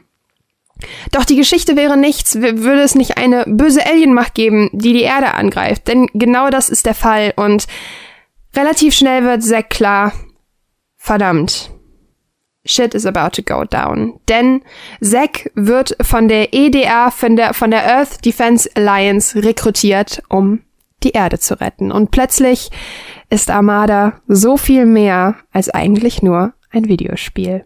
Ernest Klein spielt super gerne mit den Fantasien eines jeden Gamers. Und man merkt, wenn man, wenn man die Geschichten liest, es ist alles unfassbar umfänglich und man weiß sofort, wovon er spricht, denn er macht sich gar nicht die Mühe, es verständlich für Leute zu schreiben, die nicht in diesen Kreis gehören. Das heißt, es fallen auch ab und an so Sprüche wie The cake is a lie und wenn du das halt nicht verstehst, verstehst du es halt nicht. Außerdem ist die Menge an Referenzen für manche vielleicht ein kleines Problem. Ich kann damit gut leben, mir hat's Spaß gemacht. Andererseits habe ich auch schon von Leuten gehört, dass es einfach zu viel ist. Aber ich habe das Gefühl, dass wir täglich auch von so viel Stuff umgeben sind, dass es vermutlich genau die gleiche Menge ist, ohne dass wir es eigentlich wahrnehmen. Deshalb komme ich damit richtig gut klar. Und Ernest Klein kann vor allem eins, und zwar begeistern. Er schreibt seine Geschichten mit einer solchen Leichtigkeit, dass man das Gefühl hat, mittendrin zu sein und dass die Geschichten einfach richtig, richtig Spaß machen. Und das kann Armada. Genau wie Ready Player One macht dieses Buch einfach Spaß. Man möchte weiterlesen und es geht immer, immer weiter. Und es ist relativ klischeehaft an manchen Stellen, was die Storystränge betrifft. Ich meine, plötzlich greift uns eine Alienmacht an und wir, die Gamer, müssen die Welt beschützen. Klingt erstmal relativ kitschig, ist aber eigentlich genau das, aber trotzdem gut umgesetzt. Und ich glaube, das ist eigentlich der Punkt, wo das Buch mir unfassbar Spaß macht. Und zwar, dass er diese Klischee, dieses Klischee von ähm, Alienangriff und wir retten die Welt so charmant umsetzt. Denn das sind Ernest Kleins Geschichten vor allen Dingen charmant. Denn sie machen einfach Spaß. Man kann sich fallen lassen. Man braucht keine logischen Erklärungen. Man braucht keine Physik. Man akzeptiert einfach, dass die auf dem Mond rumrennen können, weil das Gravitationsfeld verändert worden ist. Armada von Ernest Klein macht wirklich, wirklich Spaß ist aber leider kein Ready Player One. Ich komme damit unfassbar gut klar, weil ich trotzdem unglaublichen Spaß an diesem Buch habe. Leute, die aber ein Buch in der solchen Größe und in der solchen ähm, Qualität wie Ready Player One erwarten, werden hier ich mag nicht sagen enttäuscht, weil das Buch enttäuscht nicht. Es ist halt nur, wenn Ready Player One eine 10 ist, dann ist das, dann ist Armada halt eine 8. Aber Armada macht Spaß, ist für Einsteiger in eines kleinen Schreibstil vielleicht nicht ganz so freundlich, weil man sich erstmal wirklich daran tasten muss, wie er eigentlich schreibt in der Art und Weise, dass er mit unglaublich viel Herzblut auf die popkulturellen Themen bezogen schreibt. Doch wenn man sich da einmal reingefunden hat, wird man verdammt viel Spaß haben und ich kann es kaum erwarten, wenn das nächste Buch von eines Klein rauskommt. Ich war, ich war eine Pixelfrau, Caro. Du warst eine Pixelfrau und zwar eine wunderschöne Pixelfrau. Ich war, eine, ich war ein Voxelboy. Ich war, ich war eine kleine Identitätskrise. Und zwar habe ich überlegt, bin ich jetzt Caro, weil Runaways? Oder bin ich Vieh, Schrägstrich Mine, weil ich über Cloud geredet habe? Weil wir hatten das Thema Videospielhelden ähm, als kleinen Gag, weil ihr den Monat vorher über Videospielheldinnen geredet habt, dachten wir uns, ach komm, wir sind die Voxel Boys, wir sind das männliche Pendant zu den Pixelfrauen, reden wir doch einfach über die das männliche Pendant zu den Videospielheldinnen und dann haben wir uns alle Männer ausgesucht aus der Videospiellandschaft und haben darüber ein bisschen geschnackt und deswegen war ich so ein bisschen im Konflikt, bin ich die Caro oder bin ich dann doch der Final Fantasy Teil der Pixelfrauen? Ich wusste es nicht, bin immer noch so ein bisschen unschlüssig, aber ähm, wir hatten, wir hatten auch wieder eine ähm, Laura dabei, Point and Click war natürlich wieder vertreten. Es war schön. Waren, Pixelfrauen waren, also Voxel Boys war ein sehr schöner Podcast geworden, muss ich sagen. Aber den hast du noch nicht gehört. Noch nicht, nee, aber ich werde ihn hören. Ja, ähm, gut, mein Videospielhelden haben wir jetzt gehört, ähm, deswegen, wie, wie ist deine Meinung? Wir hören jetzt die einzige Meinung einer Pixelfrau zum Thema Videospielhelden. Du repräsentierst jetzt alle vier Pixelfrauen. Eieiei. Das ist ganz schwierig. Ähm, ich gucke ganz unauffällig zu meinem Spieleregal. Ich weiß nicht, ich bin ganz schlecht mit Videospielhelden. Ähm, ich mag tatsächlich den Hero-Gedanken bei Overwatch ganz gerne. Ähm, weil es das halt, also die repräsentieren das Thema Held ganz gern. Und Können wir ganz, ganz kurz darüber reden, dass du in jedem Podcast geschafft hast, mindestens einmal Overwatch zu ernennen? Ernennen. That's my skill. Daran habe ich geskillt. In, Aber in du meinem hast, du sagst nicht nur, dass du über Overwatch redest, sondern du sagst auch noch, dass du in jedem Podcast über Overwatch redest. Overwatchception. Ähm, ich mag aber da den Heldengedanken ganz gerne. Ich sehe zum Beispiel Ezio so als, um hier auch den Assassin's Creed 2 Content zu erfüllen, nicht als Held an. Irgendwie ist es schwer. Er ist halt so ein bisschen, am Anfang, also am Anfang ist er richtig doll auf Rache aus. Ja, aber ist das ein Held? Nur Ja, weil am ich Anfang ihn, auf keinen mit, Fall, am Ende ja. Geralt? Schon, oder? Ja, aber was Er rettet halt- er? Er spielt doch seine eigene Geschichte. Er rettet doch kein Volk oder so ein Scheiß. Naja, aber dadurch, hm, dadurch, dass er seine Dienste ja anbietet und dann Monster tötet und so, ist halt die Frage, ist er ein Held, wenn er Geld dafür nimmt, so. Ich habe ähm, gestern im Witcher einen recht schönen ähm, Satz gelesen, den ich leider vergessen habe. Ich weiß es nicht mehr. Vielleicht fällt er mir irgendwann ein, dann packe ich ihn in den Aber Beitrag das Ding, rein. das Ding bei Geralt ist ja auch, man hat auch äh, in den Nebenquests ab und zu die Option, dass man sagen kann, Digga, lass dein Geld stecken, nimm's für Die deine Kinder immer. oder was weiß ich. Glaube ich. Echt? Nee, Ja, ich glaube glaub nicht. Bin mir relativ sicher. Ne, auf jeden Fall ähm, gibt's halt manchmal oder immer, keine Ahnung, die Option, dass man sagen kann, steck, was? Fun Fact, ich habe das erste Mal äh, meinen Videospiel-Buddy Kevin gefragt. Ich so, hat das eine Auswirkung, was ich nehme? Er so, höchstens auf dein eigenes Karma. Ich so, im Ernst? Also ja, ich hoffe, du fühlst dich schlecht, wenn du das Geld annimmst, während er seiner Familie helfen könnte. Und ich so, oh ja, genau. Gott. Und das sind halt die Momente, wo, wenn du es halt nicht tust, wo Geralt halt schon irgendwie ein Held ist. Also ich würde schon Bisschen, ne? bedingt sagen, ja. Ja, kann man machen. Äh, ansonsten, was hatte ich denn noch gerade, was ich wichtig... Ich finde, Rufus ist ein Held. Rufus aus Deponia ist ein ganz, ganz großer Held. Ich wollte Deponia sagen, ich war mir unsicher. Ich erzähle die Geschichte nicht, warum er ein Held ist, aber viele diskutieren das Ende von Deponia 3 und ich fand es ganz, ganz großartig. Willst du eigentlich Monkey Island spielen? Tatsächlich habe ich jetzt währenddessen die ganze Zeit geschaut, wo ich das bekomme und es gibt ein Problem. Und zwar gibt's das bei Steam nicht für Mac. Weil ich glaube, das ist schon was, was dir richtig viel ja, Spaß ich machen würde. weiß. Ich Gerade muss- dieses Beleidigungsfechten und so, da wirst du bestimmt in kleines Karo-Kichern ausbrechen. Dann bist du wieder in deinem Bett so. Aber es Ähm, gibt's auf jeden Fall im Apple Store und wenn ich mal ein paar Euro übrig habe, dann hole ich mir das, weil ich habe ja Day of the Tentacle geliebt. Aber vielleicht noch ganz kurz ein paar Worte zu Rufus. Warum hättest du Rufus genommen, wenn du jetzt an meiner Stelle gewesen wärst? Bei Rufus ist das Ganze so, für die, die es nicht wissen, Rufus ist der Held in Deponia und zwar wird Deponia von ähm, Elysium will Deponia zerstören, denn Deponia ist ein Müllplanet und bla bla bla bla bla. Und ähm, es ist so, dass ähm, Rufus sich selber, das ist total süß, er ist total überspitzt äh, und sieht sich selber als Held und all das. Und er handelt halt immer in dem Sinne, dass er Goal beschützen will, aber trotzdem auch irgendwie immer so ein bisschen Deponia retten will. Und das Schöne ist, dass er sich selber mal als Held sieht und dann am Ende von Deponia 3 eine Hel wirklich die Heldentat begeht. Und ich fand, das war so eine richtig schöne Art und Weise, den Charakter zu schließen. Und deshalb ist für mich Rufus ein ganz großer Held, weil Rufus immer nach seinem Gewissen handelt und das Gewissen halt wirklich meistens ein gutes ist. Und das finde ich total fantastisch. Deshalb ist Rufus für mich ein sehr, sehr großer Held. Das war sogar eine Begründung. Didn't expect that, right?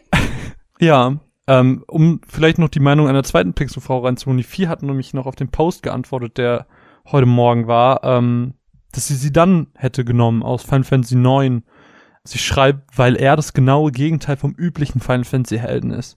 Er ist von Anfang an hilfsbereit, nicht kühl oder egois äh, egoistisch und statt einer Kehrtwende, die ihn sanfter macht, erlebt er eine richtig krasse Krise, die ihn egoistisch werden lässt, bis er sich wieder fängt. Ich mochte sie dann nicht.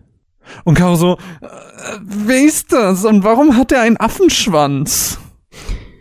Er hat wirklich einen Affenschwanz. Nicht? Komisch. Guck mal, jetzt haben wir zwei Pixelfrauen-Meinungen. Das ist doch schon fast ein Pixelfrauen-Podcast. Wollen wir nicht einfach uns umbenennen oder so? Ich habe auch meine femininen Züge. Nee? Bin, hast du gerade... Was? Ja, nein. Ich bin verwirrt. Nein? Ja?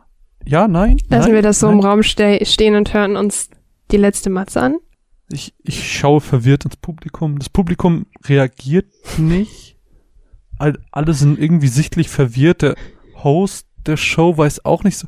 Er sitzt am Schreibtisch und möchte einfach weitermachen und dieser Typ auf dem Sofa, der redet, redet einfach, als was passiert hier gerade? Und auf einmal kommt ein Typ Civil reingerollt. War, Kommt, auf einmal, auf einmal kommt ein Typ reingerollt mit einem Fernseher, wie früher in der Schule, schließt ihn ganz still an und auf einmal läuft eine Matz zu.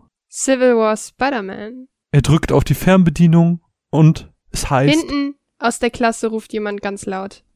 Mats! Ab!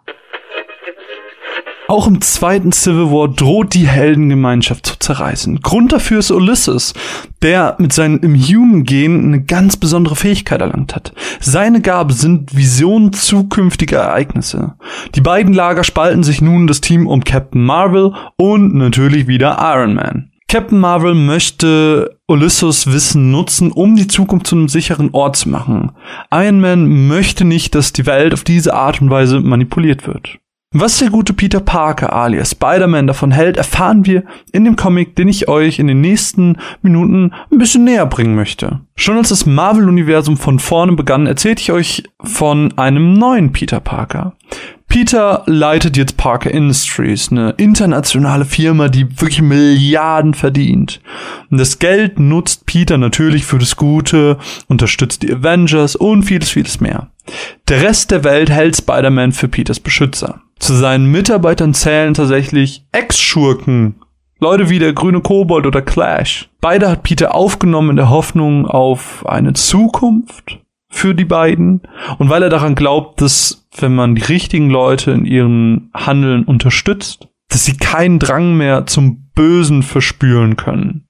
Und die Geschichte, die wir uns jetzt also ansehen, spielt quasi noch vor dem eigentlichen Crossover Civil War 2, beziehungsweise vor dem Krieg und hilft uns dabei nicht nur Ulysses, sondern auch Peters Beweggründe näher zu verstehen. Und bevor wir und Peter sich aber eine Meinung über Ulysses erlauben dürfen, beobachten wir erstmal seine Fähigkeiten. Hat er eine Vision, nimmt Peter ihn mit und schaut, wie sich die Events, nenne ich sie jetzt einfach mal, entwickeln. So schnappt er sich ihn zum Beispiel und sie verfolgen so einen Typen, von dem er eine Vision hatte, dass er äh, eine Familie töten wird mit einer Pistole. Wie gesagt, die beiden verfolgen dann ähm, den vermeintlichen Täter, der dann auch bei der Familie einbricht und versucht, diese zu töten. Peter schafft es aber aufgrund dieser Vision eben den Mann aufzuhalten. Ansonsten wäre das Paar tatsächlich gestorben. Und es gibt halt mehrere solcher Events, die wir im Laufe des Comics irgendwie miteinander ähm, beobachten. Und Ulysses Visionen scheinen immer einzutreffen. Peter wird nachdenklich, überlegt, ob er vielleicht die Fähigkeit für seine Firma einsetzen kann. Was jetzt nicht irgendwie kapitalistisch klingen soll, indem er äh, noch mehr Geld scheffelt als ohnehin schon. Nee, sondern im Sinne von, Peter würde gerne mehr Gutes tun. Ähm, wenn Ulysses nämlich gezielt sagen kann, welche Forschung irgendwie sinnig sind und welche nicht, könnte das helfen, keine Ahnung, Millionen von Menschen könnten dadurch äh, gerettet werden. Doch plötzlich bekommt er eine weitere Vision. Clayton Cole, der ehemalige Clash, wird mit Spidey kämpfen. Noch hier wird Peter wieder nachdenklich. Warum sollte Clayton das machen? Was ist mit ihm los? Clayton wird durch seine Bewährungsauflagen sehr stark eingeschränkt. Stimmt schon. Und sein Gehalt ist dadurch eben auch wesentlich mickriger, als es sein könnte. Sein Potenzial wird nicht ganz ausgeschöpft. Aber trotzdem ist er doch froh über die Chance eines Neuanfangs, oder nicht? Kann Ulysses nicht einfach auch mal falsch liegen? Dieses eine Mal. Und in diesem Moment entfernen wir uns leicht von der Spidey und Ulysses ziehen durch die Straßen und testen Fähigkeiten Story, sondern beobachten Clayton ein wenig genauer. Und genau da startet auch der für mich interessante Part des Comics. Ähm, denn hier sehen wir, was hinter den Visionen steckt. Und dass die Visionen nicht nur einem bestimmten Schema folgen, das Grund A zu Tat B führt. Oft steckt hinter einer offensichtlichen Handlung so viel mehr. Ähm, viele Ereignisse gipfeln sich, bis es zu einem bestimmten Event kommt. Oftmals gibt's nicht nur A, das zu B wird. Oftmals gibt's A, B, C, D und F, die alle unterschiedlich voneinander abhängen und erst dann zu G führen. Denn das Leben ist halt oft komplizierter als eine einzige Entscheidung. Und deswegen sieht Peter sich auch ein bisschen im Konflikt. Ähm, weil mit diesem Wissen über die Vision fragte sich natürlich Sachen wie, wenn ich reagiere, könnte ich daran schuld sein, dass Clayton wieder Clash wird? Oder passiert es, weil ich vielleicht nicht reagiere? Ihr seht das Schlamassel, weil man kann halt nicht einschätzen, ob etwas passiert, also ob die Vision quasi schon mit einbezieht dass man das Wissen darüber hat oder nicht. Und ohne groß was vorwegnehmen zu wollen, ähm, genau aufgrund dieser wirklich komplizierten Gedanken und der Vielseitigkeit der Entscheidung verstehe ich Spideys Wahl am Ende nicht. Warum er sich für Team ähm, Captain Marvel oder Team Iron Man entscheidet. Aber stellt euch mal vor, ihr werdet jetzt ein Superheld im Marvel-Universum und ihr wüsstet von Ulysses Fähigkeiten. Keine Ahnung, ihr werdet zum Beispiel ihr wärt zum Beispiel The Human Torch oder, I don't know, Captain America oder sonst was. Würdet ihr dieses Wissen nutzen wollen, um die Zukunft zu ändern? Oder ist es vielleicht besser, unwissend zu sein und auch manchmal Fehler zu machen, da wir als Menschen uns nur dann verbessern können, wenn wir eben auch Fehler machen und daraus lernen können? Weil das sind die wesentlichen Fragen, die sich aus dem Comic rauskristallisieren und die mich tatsächlich sehr, sehr begeistert haben und die mir sehr, sehr viel Spaß gemacht haben. Es war weniger das Kämpfen, es war mehr diese übergeordnete Frage, wie man ein solches Wissen am besten nutzt. Und mit diesen Worten möchte ich mich bei den Freunden von Panini bedanken, die uns diesen sehr ernsten ähm, und trotzdem nicht weniger tollen Comic zur Verfügung gestellt haben. Denn auch wenn ich Peters Entscheidungen wenig anzweifle, hatte ich sehr, sehr viel Spaß mit der Miniserie zu Spidey. Man merkt richtig, dass dieser Podcast nicht besser wird, sondern immer trauriger. Warum? Weil du Pokémon Go spielst. Das ist der Grund. Ich spiele kein Pokémon Go. Sondern du bist auf Twitter, Instagram. Nein. das ist dieses. Nein. Nein. Okay, du hast recht, aber nein. Ein letztes Thema, das glaube ich relativ schnell abgehakt Nein, du hast nicht ist. recht. Ach, ich soll, okay. Äh, und zwar wurde bei Zockwork über gerade? Crash Bandicoot geredet. Und es ist jetzt. ein- Was? Ich, ich, ich bin verwirrt. Was hast du gesagt? Ich, ich bin verwirrt von confused her. Warum? Es war, ich, ich weiß nicht. Auf jeden Fall wurde bei Zockwork ähm, über Crash Bandicoot geredet. Marvin, hast du Crash Bandicoot gespielt? Ja. Echt? Ja, ich habe früher alles gespielt. Also ich habe auch Crash Bandicoot gespielt, aber nur in Kombination mit Spyro. Ich habe ähm, das letzte Crash Bandicoot, was ich gespielt habe, heißt, oh Gott, ich heißt, glaube ich, Twinsanity oder so. Warte, ich gucke das mal nach. Crash Bandicoot. Bandicoot, das letzte, was ich gespielt Twin, habe. Twinsanity, genau. Ähm, da war es nämlich so, dass Crash mit dem Doktor irgendwie verkettet war oder so und dann hat man halt mit den beiden gleichzeitig gespielt und ähm, Hast du Geschichte dazu gleichzeitig war gespielt, gesagt? gleichzeitig, ja. Ähm, Geschichte dazu, ich hatte ähm, Geburtstag und ähm, hab Geld bekommen. So, das, das war so einer der ersten Geburtstage, wo man auf einmal Geld bekommen hat. so. ja, I Und ähm, ich war dann mega nervös und ein Freund war zu Besuch, weil früher war das ja so, dass immer so ein, zwei Freunde zum Geburtstag dann, also an dem Tag gekommen sind. Das habe ich aber ähm, auch dieses Jahr gemacht. ich habe Familiengeburtstag gefeiert und meine zwei besten Freunde waren dabei. Ja, so habe ich das auch gemacht mit zehn. Ne, auf jeden Fall äh, ähm, bin ich dann in, in den Laden gegangen, in den Elektroladen bei uns. Und der hat früher noch Spiele verkauft. Heute macht er das nicht mehr, aber früher hat er das getan. Er hatte so ganz viele Regale voller neuer Spiele. Und ich bin dann da hingegangen, hatte natürlich gar keine Ahnung von Spielen und ähm, hab dann irgendwie mir alles angeguckt. Natürlich anhand meines Budgets überlegt, was ich mir am besten kaufe. Konnte mir zwei Hand Spiele kaufen Budgets. konnte mir zwei Spiele kaufen. Eins davon war ähm, Crash Bandicoot Was? Insanity. Ich weiß es nicht mehr. Ich glaube, es war Digimon Rumble Arena 2. Ich kann mich aber auch täuschen. Ähm, auf jeden Fall habe ich mir das gekauft und ähm, habe es zu Hause direkt ganz nervös eingelegt, weil ich mich sehr, sehr gefreut habe, dass ich ein neues Videospiel habe. Ah, ja, ich habe vielleicht zwei Stunden gespielt und dann keinen Bock mehr gehabt. Ich habe damals ähm, Spyro Feed Crash Bandicoots gab es damals in so einem Doppelpack und äh, boah, es war fantastisch. Ich habe so viele Stunden gespielt. Aber es war noch in diesem Alter, wo man Spiele nicht fertig spielt oder nicht vorankommt. Was ich meine?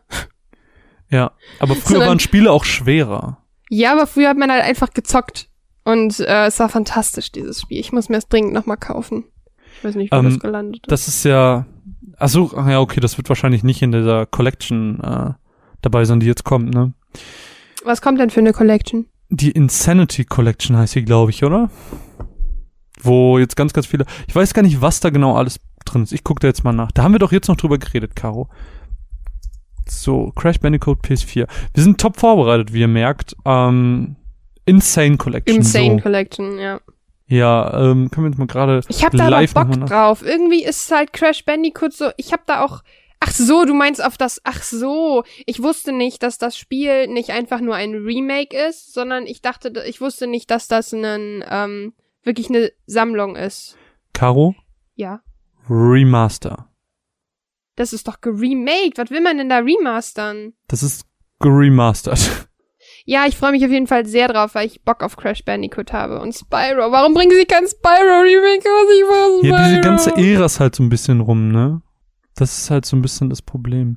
30. Juni wird die rauskommen. Ähm, enthält das originale Crash Bandicoot, Crash Bandicoot 2, Cortex Strikes Back und Crash Bandicoot 3 Warped. Das Ja, Spiel, ko- also das ich, ich will Spyro Seasons of Ice. Kostet nur 59 Euro neu. ja, das ist ja mit den neuen Spielen immer so. Gerade wenn sie OVP sind, dann sind sie noch teurer. Ja, aber Crash Bandicoot ist, glaube ich, auch so ein Aushängeschild von früher, ähm, wo diese ganze, ähm, diese ganze Ära noch relativ groß war. Das war ja auch diese Banjo Kazooie, das ist, ähm, was du gerade meintest, mit Spyro. Die Sachen waren früher groß, die haben früher so gut funktioniert, aber die Zeit ist halt einfach rum, äh, rum und ich glaube, dass diese Insane Collection auch nur die Leute ansprechen wird, die eben Bock haben, dieses alte Gefühl nochmal zu haben, die diese Spiele vermissen. Das ist ja auch genau dasselbe, was, wie heißt das? Yokali? Ukulele. Ja, irgendwie so. Ich hab Ähm, Bock drauf. Richtig Bock drauf. Das sind diese, diese ganzen Spiele, die jetzt versuchen, dieses alte Gefühl aufzufangen, weil. Das finde ich aber gar nicht so schlecht, wenn ich ehrlich bin. ich mag das halt nicht. Das ist halt in den letzten Jahren so. Das war erst diese ganze, dieser ganze Pixel-Hype. Ähm, und jetzt kommt das und ich habe das Gefühl, Leute weinen einfach zu doll dem Vergangenen hinterher. Dieser ganze Retro-Trip ist so groß und das, ich, ich muss sagen, ich bin genervt davon. Mich nervt, Okay. dass das, dass all diese, ähm, all diese, äh, Leute nur den alten Kram spielen wollen, weil es halt, wie wir eben meinten, sehr viel qualitativ gute Spiele gibt momentan und das ist sehr schön. ja, aber ich sag mal ganz ehrlich, also ähm, wenn ich die alten Spielen sagen will, dann packe ich sie wieder aus. So. Nee, aber das ist halt so der Punkt. Also, ähm, ich finde, ganz ehrlich, ähm, dass man Plattformer erscheinen halt keine neuen guten. Es ist nur Nintendo, die noch Plattformer machen. Dann gibt's zwischendurch so Ausnahmen wie ähm, Shovel Knight und so. Aber es ist wirklich eigentlich so, dass Plattformer halt nicht mehr richtig funktionieren. Das ist einfach der Tatsache geschuldet, dass ähm, einfach äh, wir haben zu viel. So jeder, der Plattformer spielen will, hat eine ähm, hat eine Nintendo-Konsole und das war es dann. Und ich finde ehrlich gesagt das gar nicht so schlimm, weil ähm, ich habe richtig Bock auf Ukulele und ich muss das mir echt noch mal anschauen, weil ich habe da Lust drauf, genau auf das. Und deshalb bin ich ehrlich gesagt schon ein bisschen gespannt und habe auch Lust. Ich mag das. Ich finde den Trend gerade ganz cool. Hey, nee. Ich hab ähm, mir spaßeshalber mal. Nein. Ich hab, ich bin so ein Typ, ich kann halt nicht essen, ohne was zu gucken. Und ähm, deswegen habe ich letztens beim Essen, wie ich eben schon mal meinte, diese Game 2 Folge gesehen, wo dann auch diese Review drin war von dem Spiel. Und ich habe das gesehen und war so, pff, nee, nee. Ich habe überlegt, ob ich es mir für die Switch holen soll. Nee. Ist es für die Switch Nee. raus? Ja. Also wirklich, ah, das catcht mich ja gar nicht und nee, nee, nee, nee, nee, nee, ich bin da raus. Dieser ganze Quatsch ist vielleicht Crash Bandicoot einfach, weil das der Nostalgiefaktor ist. Alles andere, nee. Nee, nee, nee, nee, nee. Nichts Neues von dem ganzen Quatsch. Alles, was Nintendo macht, okay. Alles drüber hinaus, nee. Ist ja auch okay, die Meinung. Darfst die haben. Danke sehr. Bitte Das finde ich sehr nett von dir. So bin ich. So. Und jetzt sind wir schon wieder fast zweieinhalb Stunden am Reden. Es ist sehr lang. Gut, ein bisschen ist auch Pipi-Pause, aber es ist trotzdem sehr lang. Sorry. Ähm, das heißt sehr, sehr viel Arbeit im Schnitt für mich. Es wird toll. Ich freue mich. Und du kriegst nicht mal das Geld. Nee. Life is a bitch and then you die. Ja. Ähm, deswegen würde ich sagen, machen wir mal ein bisschen Ende. Mal Recap. All diese wunderbaren Themen, über die wir heute geredet haben, findet ihr in den verschiedenen Podcasts. Die bei der Wir Post verlinken euch die Podcast- logischerweise alle. Genau. Ähm, die Das bei der, ist okay. um kurz den Satz zu beenden, die bei der Podcast-Wichtel-Aktion mitgemacht haben. Genau. Ähm, wie Caro schon sagt, im Beitrag findet ihr alle Podcaster nochmal aufgelistet. Ähm, da werde ich alles entsprechend auch noch verlinken. Und äh, ja, ich weiß nicht. Ich glaube, wir sind ziemlich durch. Ich bin auch so ein bisschen, ah, ich hatte eben noch Uni und ich bin ein bisschen durch. So, ich, ich bin auch ein bisschen, ich habe Hunger. ja, so ein bisschen Hüngerchen. Ich muss aber noch ein, ich muss noch ganz viel tun, ganz viel tun. Aber Du naja. musst du gleich noch das ist weiterarbeiten. Aber gut, ähm, in diesem Sinne würde ich einfach sagen, äh, es war mir eine Ehre, mit dir podcasten zu dürfen. Es hat heute sehr viel Spaß gemacht. Ähm, es waren sehr interessante Themen dabei. Übrigens, ähm, sollen wir, sind wir offen für Themenvorschläge?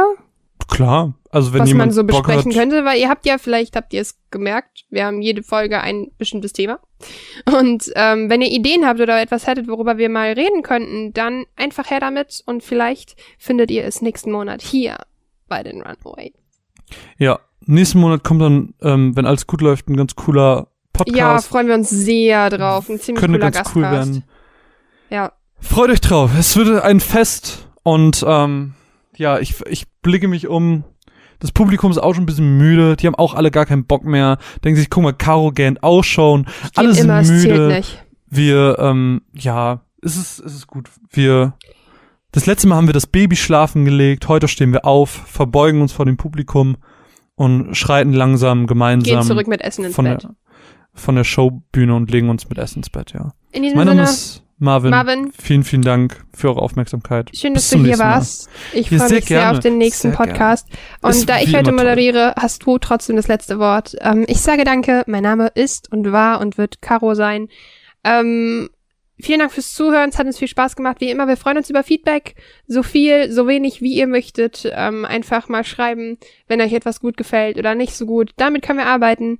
Und ich freue mich schon auf die nächste Aufnahme mit dir. Tschüss, Und Marvin. so- Tschüss, Zuhörer. Macht's gut. Bis zum nächsten Mal. Tschüss. Und so gehen die beiden Protagonisten unserer kleinen Geschichte von der Bühne. Kannst du hier so. Musik, äh, traurige Klaviermusik einfügen? Okay, ich fange nochmal neu an. Und so verlassen unsere beiden Protagonisten die Bühne. Der Vorhang fällt langsam. Die Putzkräfte kommen rein, verscheuchen die letzten Leute, die noch auf den Plätzen sitzen und rumknutschen, weil das gerade alles so affengeil war. Verschubsen die raus, äh, sammeln das Popcorn auf und kratzen die Kaugummis von den Stühlen. Die Leute gehen mit einem Lächeln auf den Lippen und freuen sich schon auf das nächste Mal, wenn wieder ein neuer Podcast von den Runaways kommt.